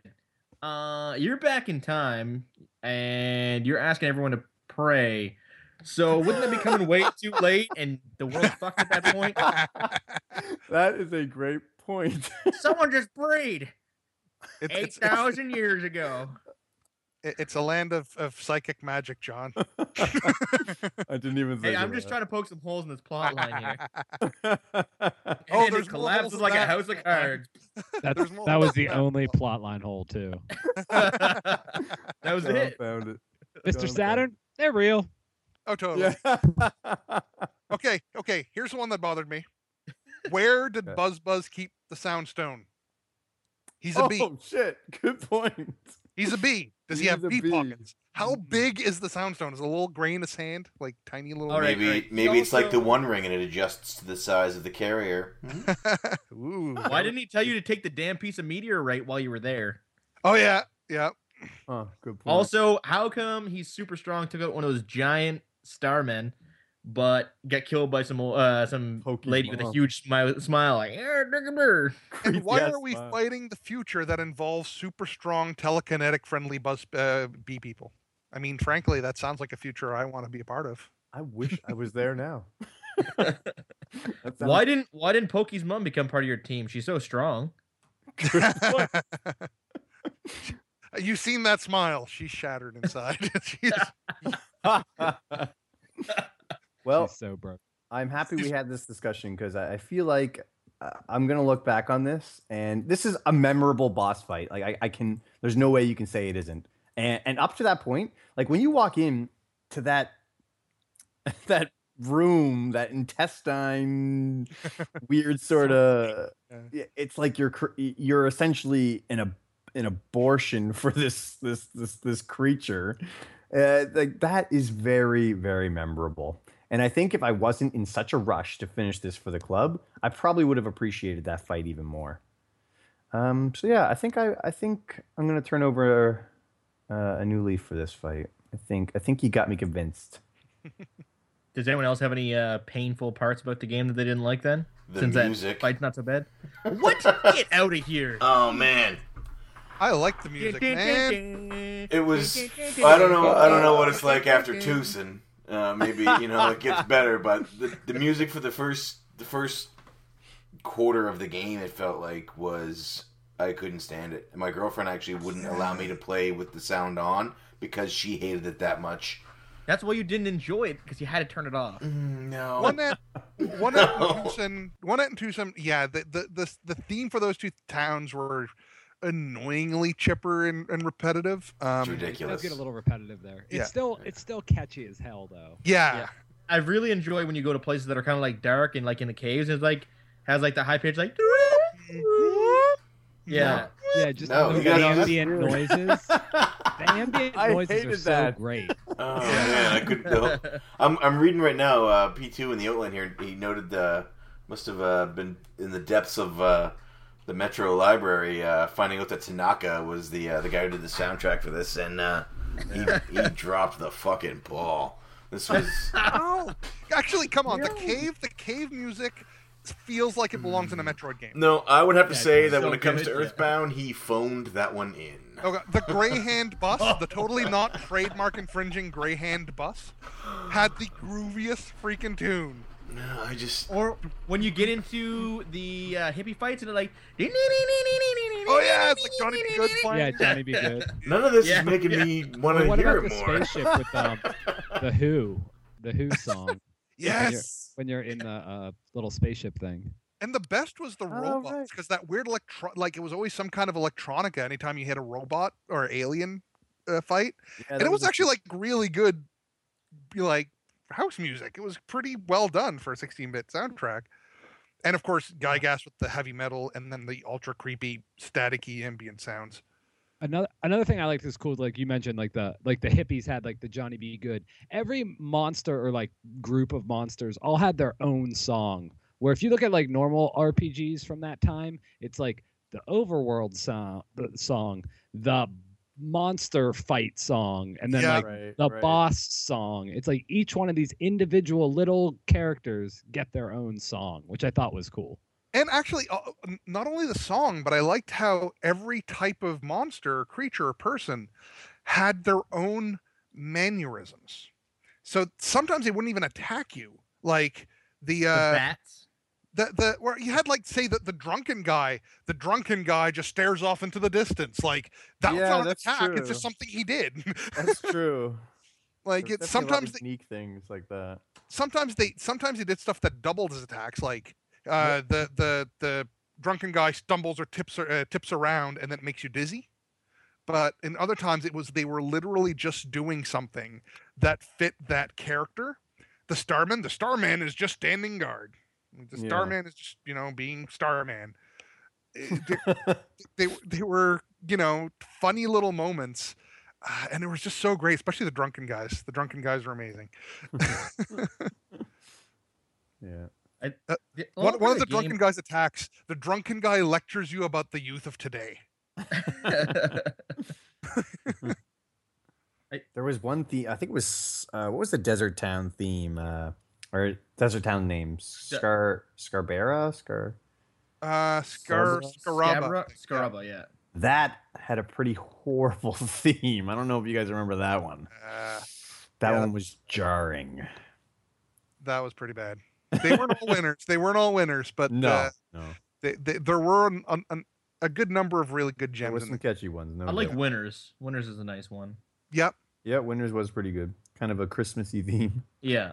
Yeah. My favorite, aside from the Giygas heavy metal track, because that was bitchin', is probably Greyhand Bus and um, the um, Greyhand Bus, jeez, and, uh, and and actually the Spheres, the sound, the the song that would play with the Spheres. Um, there was one where uh, it was one of the last spots. It um, it actually has Ness's thoughts coming up in lights. What was that? Oh, shimmering. Oh, that that that's like my favorite part of the whole game. Yeah, Like, that was one of my most notable parts, and I love the so music. So cool. I love the graphics. Yeah, it was that was a really cool spot in the game. and that's the first. It's the only part of the game where Ness is given a voice, Huh? I never thought about it like that, but you're right. and, and you- you're wondering like, what would he be thinking? What is he thinking? Yeah. and and he's thinking like, what am I doing? What will I be doing? Am I gonna like? Am I gonna die doing this? Right. Like it was this this surprisingly somber inner inner monologue, and uh, it's the only time you ever hear what Ness is saying or thinking, rather. Yeah, that was definitely one of my favorite parts, and and, and stood out big time. Yeah, it's just so cool and unique. And like anyone who hasn't played the game, it's like right near the end of the game, and you're in this cave, and you wander into this room, and there's this giant like LED kind of like scoreboard kind of Yeah, thing that yeah. scrolls, kind of like a stock ticker, Is that Lumen Hall? Yes. Yes. yes. Yeah. That's it. and it it just it's it says you know exactly what they've been saying about um just like it's his inner thoughts. It's so cool. It's just It- such a unique thing that I've never seen in a game up to that point and never seen in one after. Yeah, that's a good point. Definitely stood out to me. Hmm. Um, well, let's talk about the uh, the graphics, which were also certainly unique. Uh, P1, I'm going to give you a chance to change because uh, it's all pre Twoson. So So, the the third uh, member of my trio of things that I disliked about Earthbound is the graphics. Don't do it. Terrible. The uh, the Super Nintendo is a powerhouse.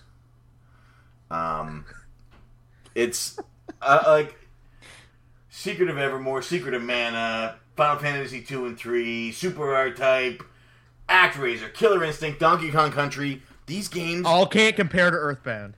Amen.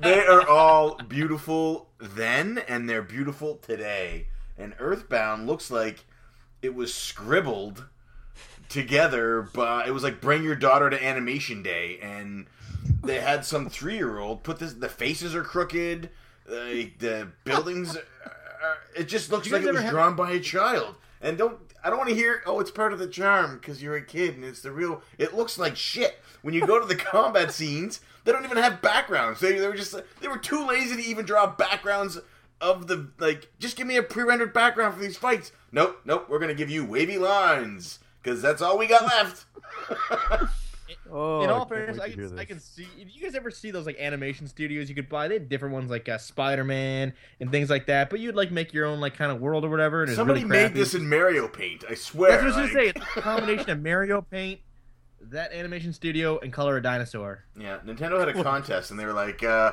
"Okay, we're gonna pick. Uh, we want you to do the score for this on uh, the back of eight tin cans, and we want you to do all the graphics in Mario Paint, and uh, somebody can go ahead and just throw together any old combat system. It doesn't matter what."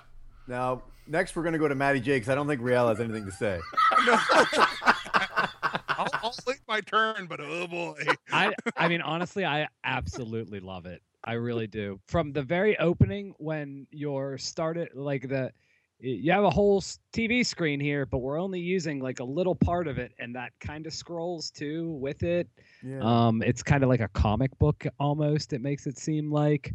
Um I don't know, it's so I I think yes, they're definitely simplistic, but I don't think the graphics need to be like over the top and utilize everything the system has to offer to tell such a great story. Their faces are crooked, Matt. I mean, it's there's so many things that are crooked in this game though. That's that's the best part. Um like I that like I said before, it's not for everybody and you know, it's either you're like all in on it or not. And uh I think that is part of the all in on it because it just I don't know. It's like it's like no other game. It really it really isn't. It- and and if they made it look like so those games you mentioned, Secret of Mana, Illusion of Gaia, Chrono Trigger, those are all great games. All those games graphics look the exact same to me though. You could take the character from Secret of Mana and put it into Chrono Trigger. And Chrono Trigger is easily one of my favorite games. So I'm not like not and I'm not knocking any of those games, but I'm just saying every one of those games from that era, you can take character A or place A and it's all interchangeable where mm-hmm. this is just completely different. Are you saying that? Uh, on those- top, That's what, Go ahead. Are you really saying that you could just take any red-headed character and put him in Chrono Trigger or Secret of Mana or uh, Lufia?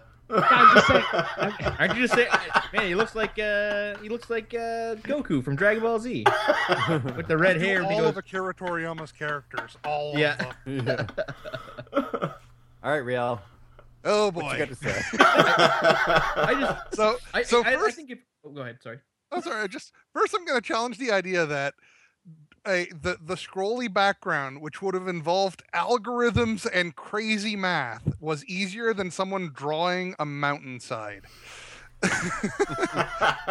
but whatever. Okay, uh, it's, it's not everyone that would have liked. Personally, I actually didn't mind the the the wavy thing. I don't think it was necessary nece- necessarily necessary, but by removing the background, he kind of allowed you to kind of substitute your own. I don't know. That would be a mild defense on that. But the aesthetic of the game, uh, like like you mentioned, if you're in a room, you get this kind of comic bookish. This frame is floating around the screen type look to it. Um, there's so much little detail in there. If if you look, because it was brighter, it, because it was a bright game that wasn't attempting kind of the painted or photorealistic ish look.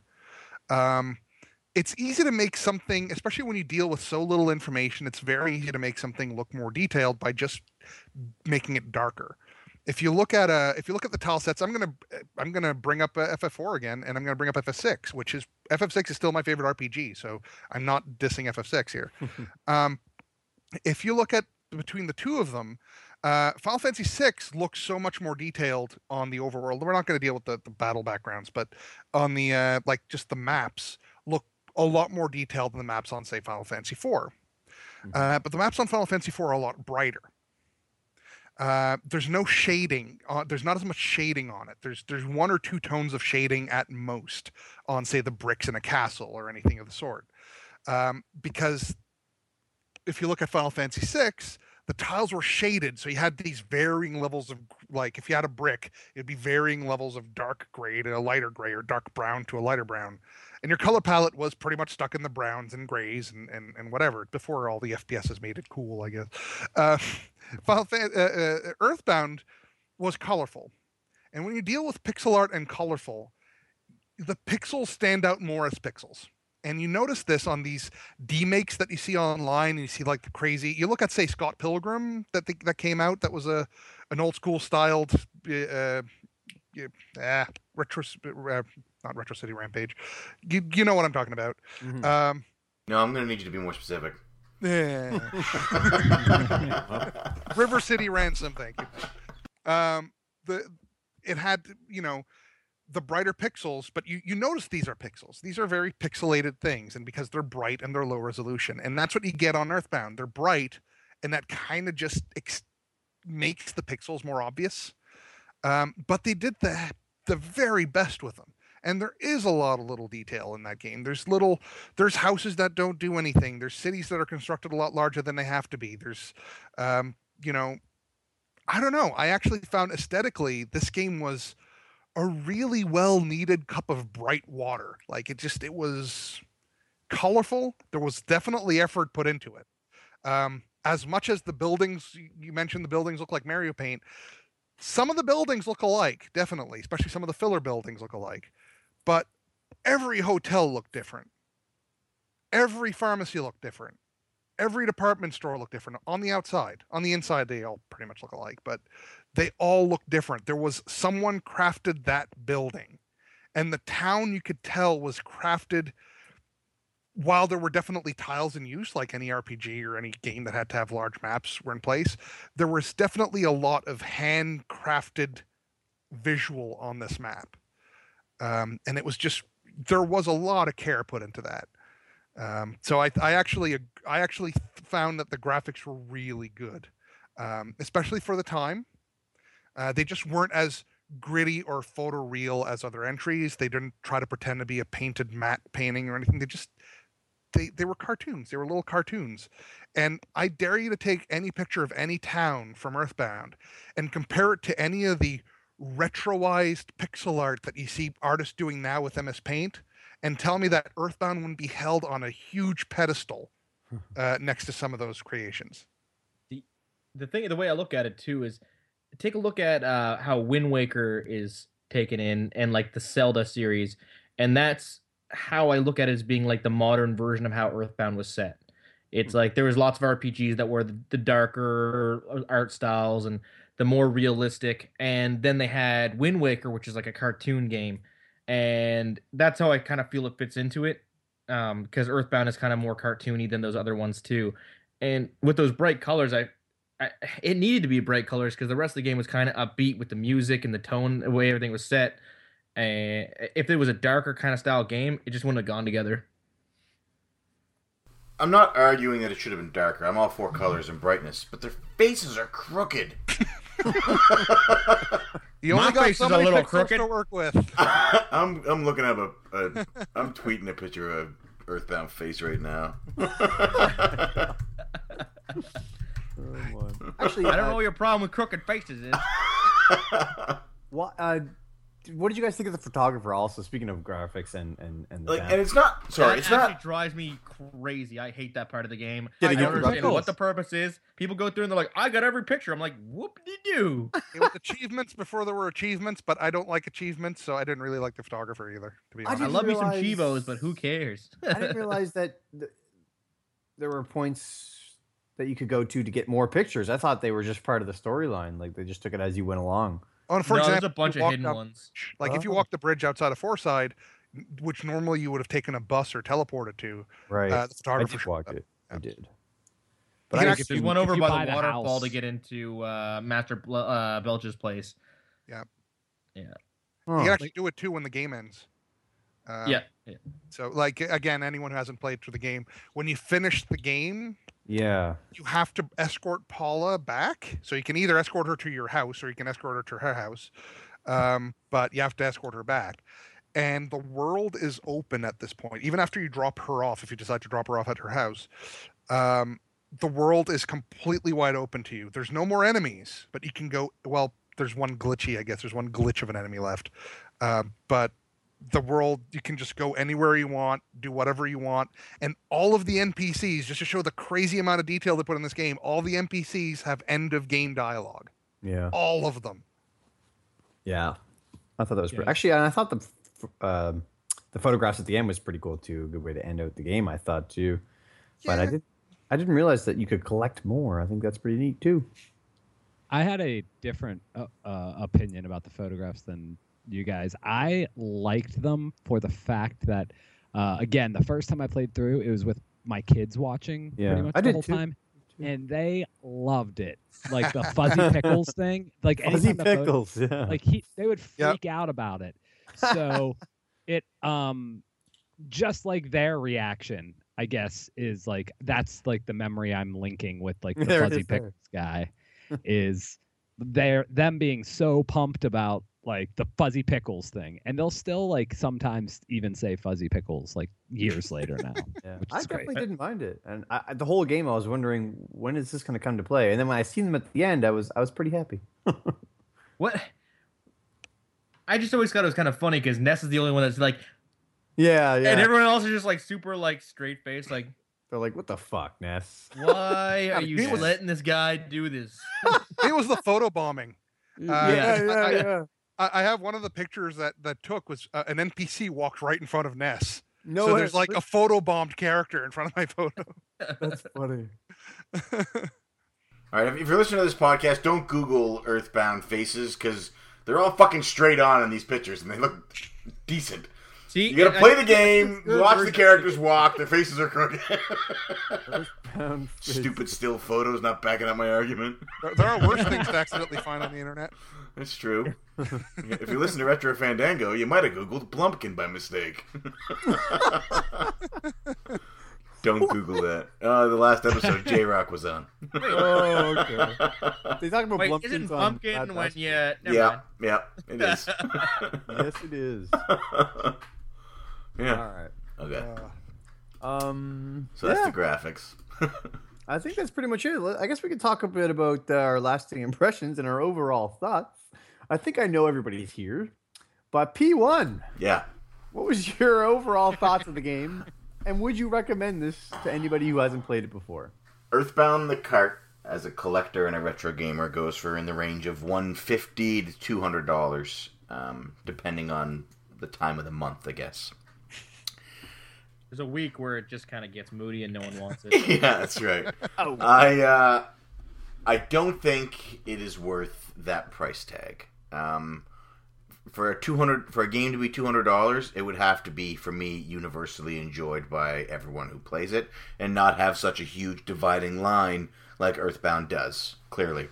Um, however if you own a wii u and you can get it for $10 in the eShop it is definitely worth $10 even only getting to the end of picking up paula and then bringing her back to whatever town it was i got her in um, that was still worth $10 to me to have played a game that is so polarizing in the gaming community for the price of ten dollars on hardware. Not maybe that not hardware that it was designed for, but hardware that is closer to what it was designed for than an emulator. It's worth that. Uh, am I going to play it again? Not likely. Uh, although listen, you guys talk about it, it did it did make me want to try it more, um, to give it another go. Like maybe it was just me. Uh, am I going to recommend it to anybody? Probably not. I could have guessed that. All right, Real. Um, so I- started off uh, earlier saying I was worried that a lot of what I was remembering about it was rose tinted like nostalgia goggles, Mhm. um, and that I'd start playing it and realize this was a turd. Um, but in reality, no, I actually ended up enjoying it more than I remember enjoying it, and I think a lot of that was the humor. Was there's a lot of the humor that probably went over my head back then, and there's a lot of little touches that I didn't appreciate back then. And in the '90s, everyone wanted extreme pouches, big muscly people, and, and Earthbound certainly did not fit that that that mold. Um, and but no, like now I can definitely appreciate a lot more of the effort that was put in. I can appreciate the visuals more, uh, and um, I would say I would definitely recommend this to anyone who likes JRPGs to an extent. Um, I think there's a caveat there. If if you like if you like Dragon Quest or Dragon Warrior, because I Mhm. find even Final Fantasy there's Final Fantasy players that don't like Dragon Quest or Dragon Warrior, and this True. borrows more from Dragon Quest or Dragon Warrior. True. Um, I think anyone who wants a unique RPG experience, this definitely qualifies. Um, and its overall aesthetic makes any time that the game ventures more into serious territory that much more impactful. Everything from the the, the luma, luminous hall or whatever it's called and and and Giygas, like these little moments that are actually so much more serious stand out so much just because of all the cheer. Um, again, would I pay 150 $200 for the cart? Unless you're really a SNES cart collector, probably not. I, I do think it's overvalued um, for for the, the cost of the cart. Virtual console, definitely. I would I would definitely recommend consoling it.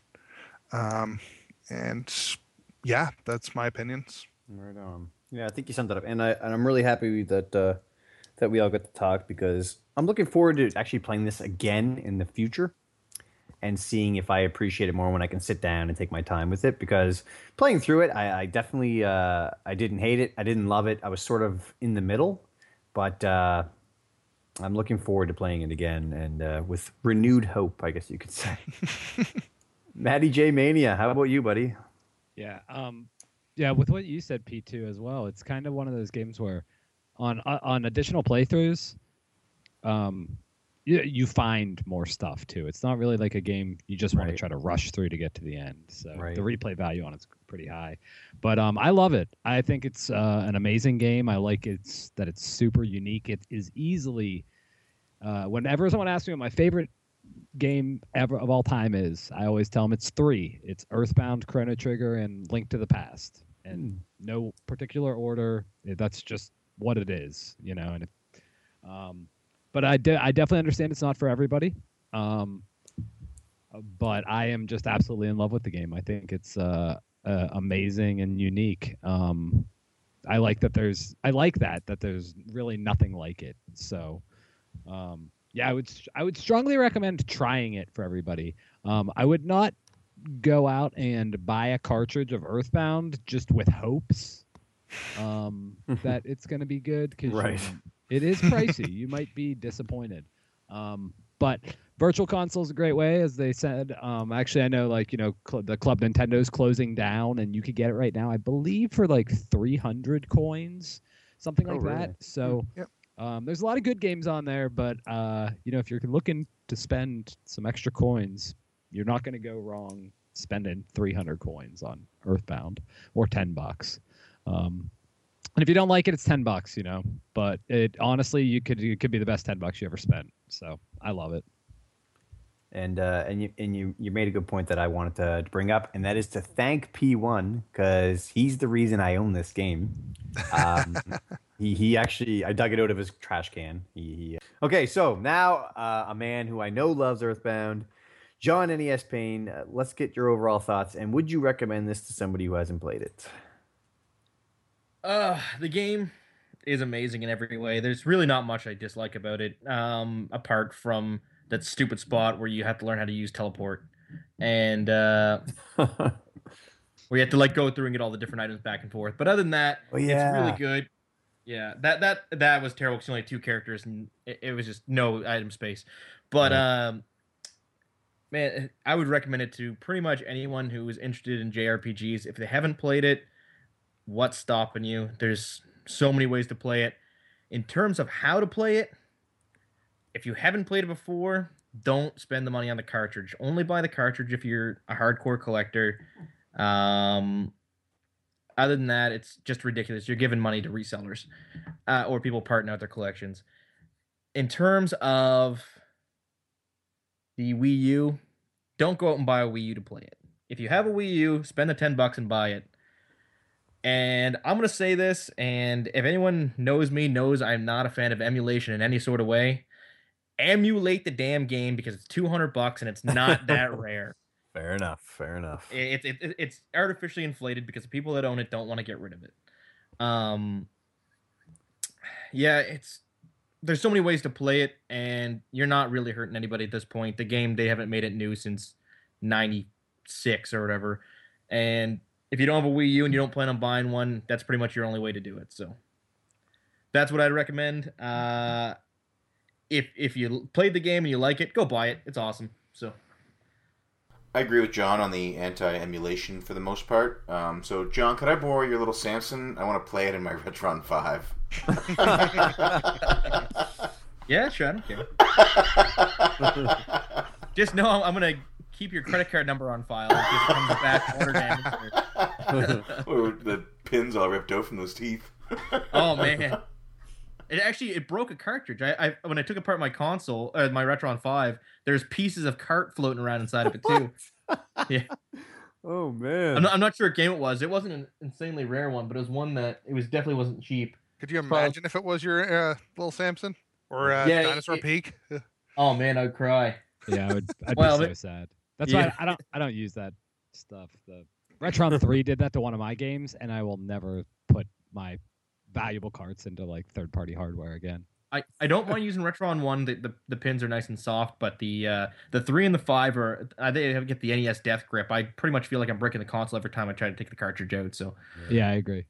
yeah, but yeah. Overall, overall, I would I would highly recommend the game to every single person out there. If you're new to RPGs, it's a good way to start off. And uh, if you're an RPG veteran, it might be a little slow for you starting out, but other than that, it's it's definitely good. Really good storyline. It's more of an experience than it is a game. So. Good way to look at it. That's uh, that's the thoughts of our three guests, but uh, the five of us were by no means uh, the only people who played along this month. So uh, we're going to turn P2 over to the forums. He's going to give us a quick overview of some of the people we had on there, and then I'll cover Twitter. All right. Uh, yeah, we didn't have as many people as normal. Uh, I think that's because it was an RPG in the shortest month of the year. Who keeps doing don't- that? I don't know. It's it's, it's kind of our uh, our tradition now. Next year we're doing Skyrim. we'll see. We'll, we'll see. uh, but yeah, we had Dean playing. Dean playing around. This is his first time through, and he uh, seems like he's really enjoying it. Uh, Duke made a comment about how he doesn't like it and doesn't like RPGs in general, but his son really likes it and doesn't understand why his dad doesn't like it. So, kind of conflict uh, conflict over there in the uh, retro nonsense house. Um, Lowe's playing through. Um, she played through it originally uh, about 15 years ago, but she said she's playing it through now and she's uh, picking it back up and loving it again. Uh, Yoshi Knuckles isn't playing through, but says he loves the game. So, uh, you know, he's he's a little upset that he couldn't play. uh, we have Matty J Mania playing through. Yeah, you don't got to mention them. They're on the show. he's here. I'm ready. He- he's, sit- he's sitting here. Uh, you heard me the last two hours. yeah, yeah. You- You, you guys might know him. Uh, Enzi's playing through. He, he wasn't going to get a chance to till later in the month, though.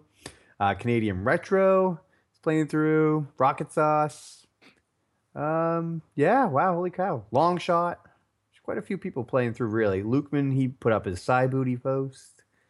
Um, J Rock isn't playing, though he loves. He loves the club, he says, but he just doesn't have the time for Earthbound this month, which is understandable. Understandable. Um, Cartridge Canuck. He uh, he isn't a big fan of RPGs. He says he's he, he's looking for suggestions for uh, uh, a newbie to RPGs. So, would you guys say this is a good one to start with? No, no. Yeah. Yeah. I don't know. Wait, I'm gonna say P, no. P one's over there like uh, I suggest Mystic Quest. I was gonna suggest Mystic Quest, motherfucker. Oh, boy. I don't know. I'd, I would suggest Chrono Trigger. uh, yeah, Chrono Trigger is a good one. Final Fantasy IV is a good one too. yeah. There's a lot of good ones to start with. Man, I hate Final Fantasy IV. What? Uh, I'm after this podcast is over. I'm driving over to your house and punching you in the nose. If you want, we can just keep him here. I want to see it come on this video. Uh-oh. yeah.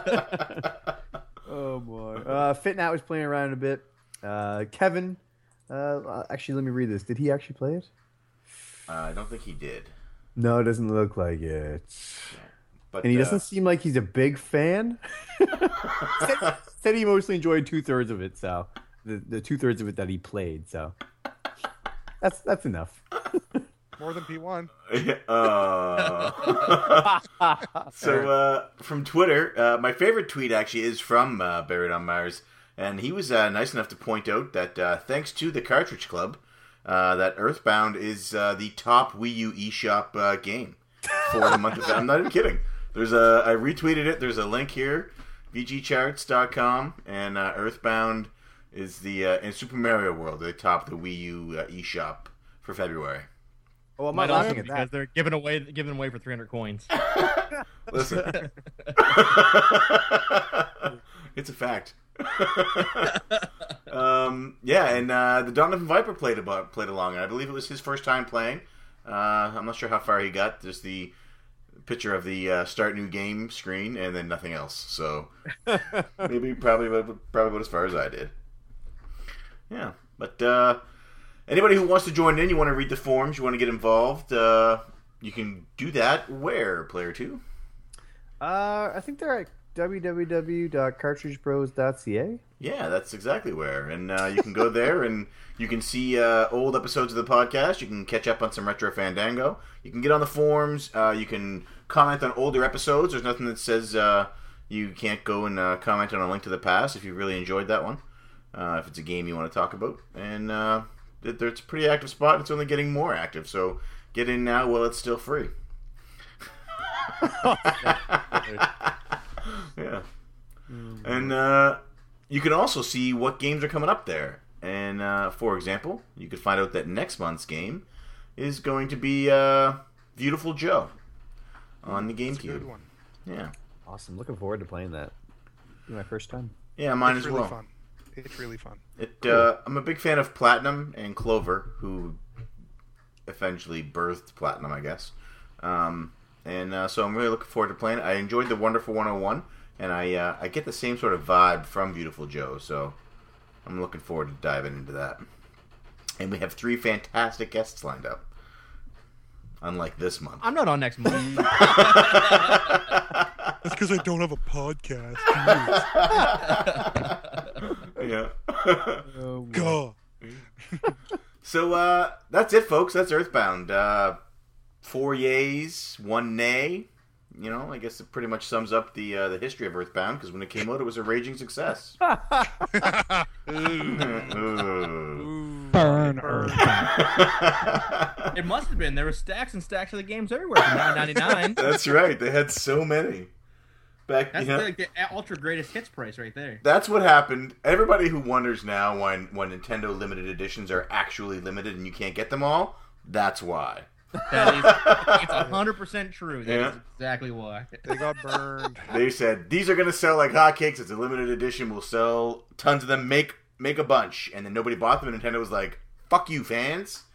You don't want to buy them? just All you'll right." just get Mario's and, and, and Zeldas for the Yeah. rest of the other twenty years. Really Yeah, but like that's all people ask for anyway, so it's Yep. perfect. You really like collector's editions? Here's eight. Fight for them. Here's Dynasty, here's Dynasty Warriors. Yeah, you know what? You better jam some Zelda characters in that, or that's never gonna sell. it, yeah, it wouldn't have. Hyrule Warriors is probably I, I wouldn't be surprised if it's the biggest selling Dynasty Warriors ish game ever, uh, just because it's got Zelda smacked onto it. It's actually a lot of fun. I really enjoyed Dynasty or Hyrule Warriors. I, I liked it too. It's fu- it's just fun. I like Dynasty Warriors, and the Zelda thing was just fun on top of it. So Yeah. yeah, So see, uh, your both of your opinions are not always bullshit, like your uh, thoughts on Earthbound. I'm trying to hit you with science right now. you blinded me with science. but uh, I want to take this opportunity to thank our three guests for coming here tonight. Um, it's unusual that we record through the week, but due to my work uh, and P2's work schedule, we uh, were forced to do it. So, gentlemen, thank you for making time for us tonight. And uh, I'm going to give each one of you an opportunity to plug your respective uh, locations where you can be found on social medias and in the verse. So we'll start with you, Strawberry Payne. Why don't you let everybody know one last time where they can find you? Yeah, again, you can find me at NES Payne, and it's P A Y N E, and I'm on Twitter and Instagram. And you can also find me with my two NARC co-hosts, Rip and Chris, on uh, at NARC Podcast, and that's on Twitter and Instagram too. Definitely check them out. That uh, it is one of the better podcasts that I listen to, um, including this one. You mean you mean the best? no, no. Oh, I also listen to the CU podcast. yeah, that's fair. They're way better than us. Whatever. Uh, Royale, thank you for taking time to join us tonight, and let uh, let everybody know where they can see your uh, political ramblings. Uh, I'm on Twitter at, at R E A L Y S T, realist with a Y. Why not? 2K. Uh, so realist 2K. Warning: I whiplash really quick between politics, science, and video games. So if yeah, it's it's a bit of a mess, but I, I do it as a hobby.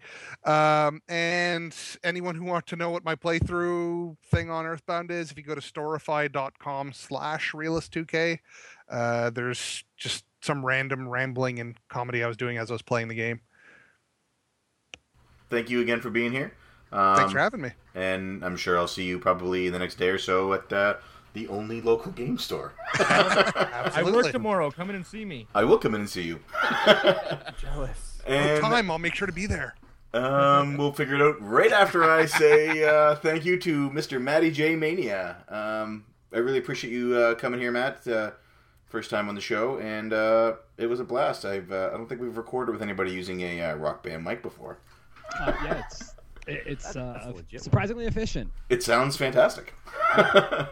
It, it, if you back up too much, it's not that good. But hey, so uh, yeah, let our listeners know where they can find you and how they can get in touch with you to send you that uh, that uh, last remaining licensed game that you need. oh yeah, Nobunaga's ambition too. Send it my way. Um, it's my uh, YouTube channel is Matty J Mania. It's M A T T Y J Mania M A N I A. Um, mostly do pickups and game hunting videos, and um, that's also my Twitter handle. My Facebook name is that. Don't tell Facebook that's not my real last name.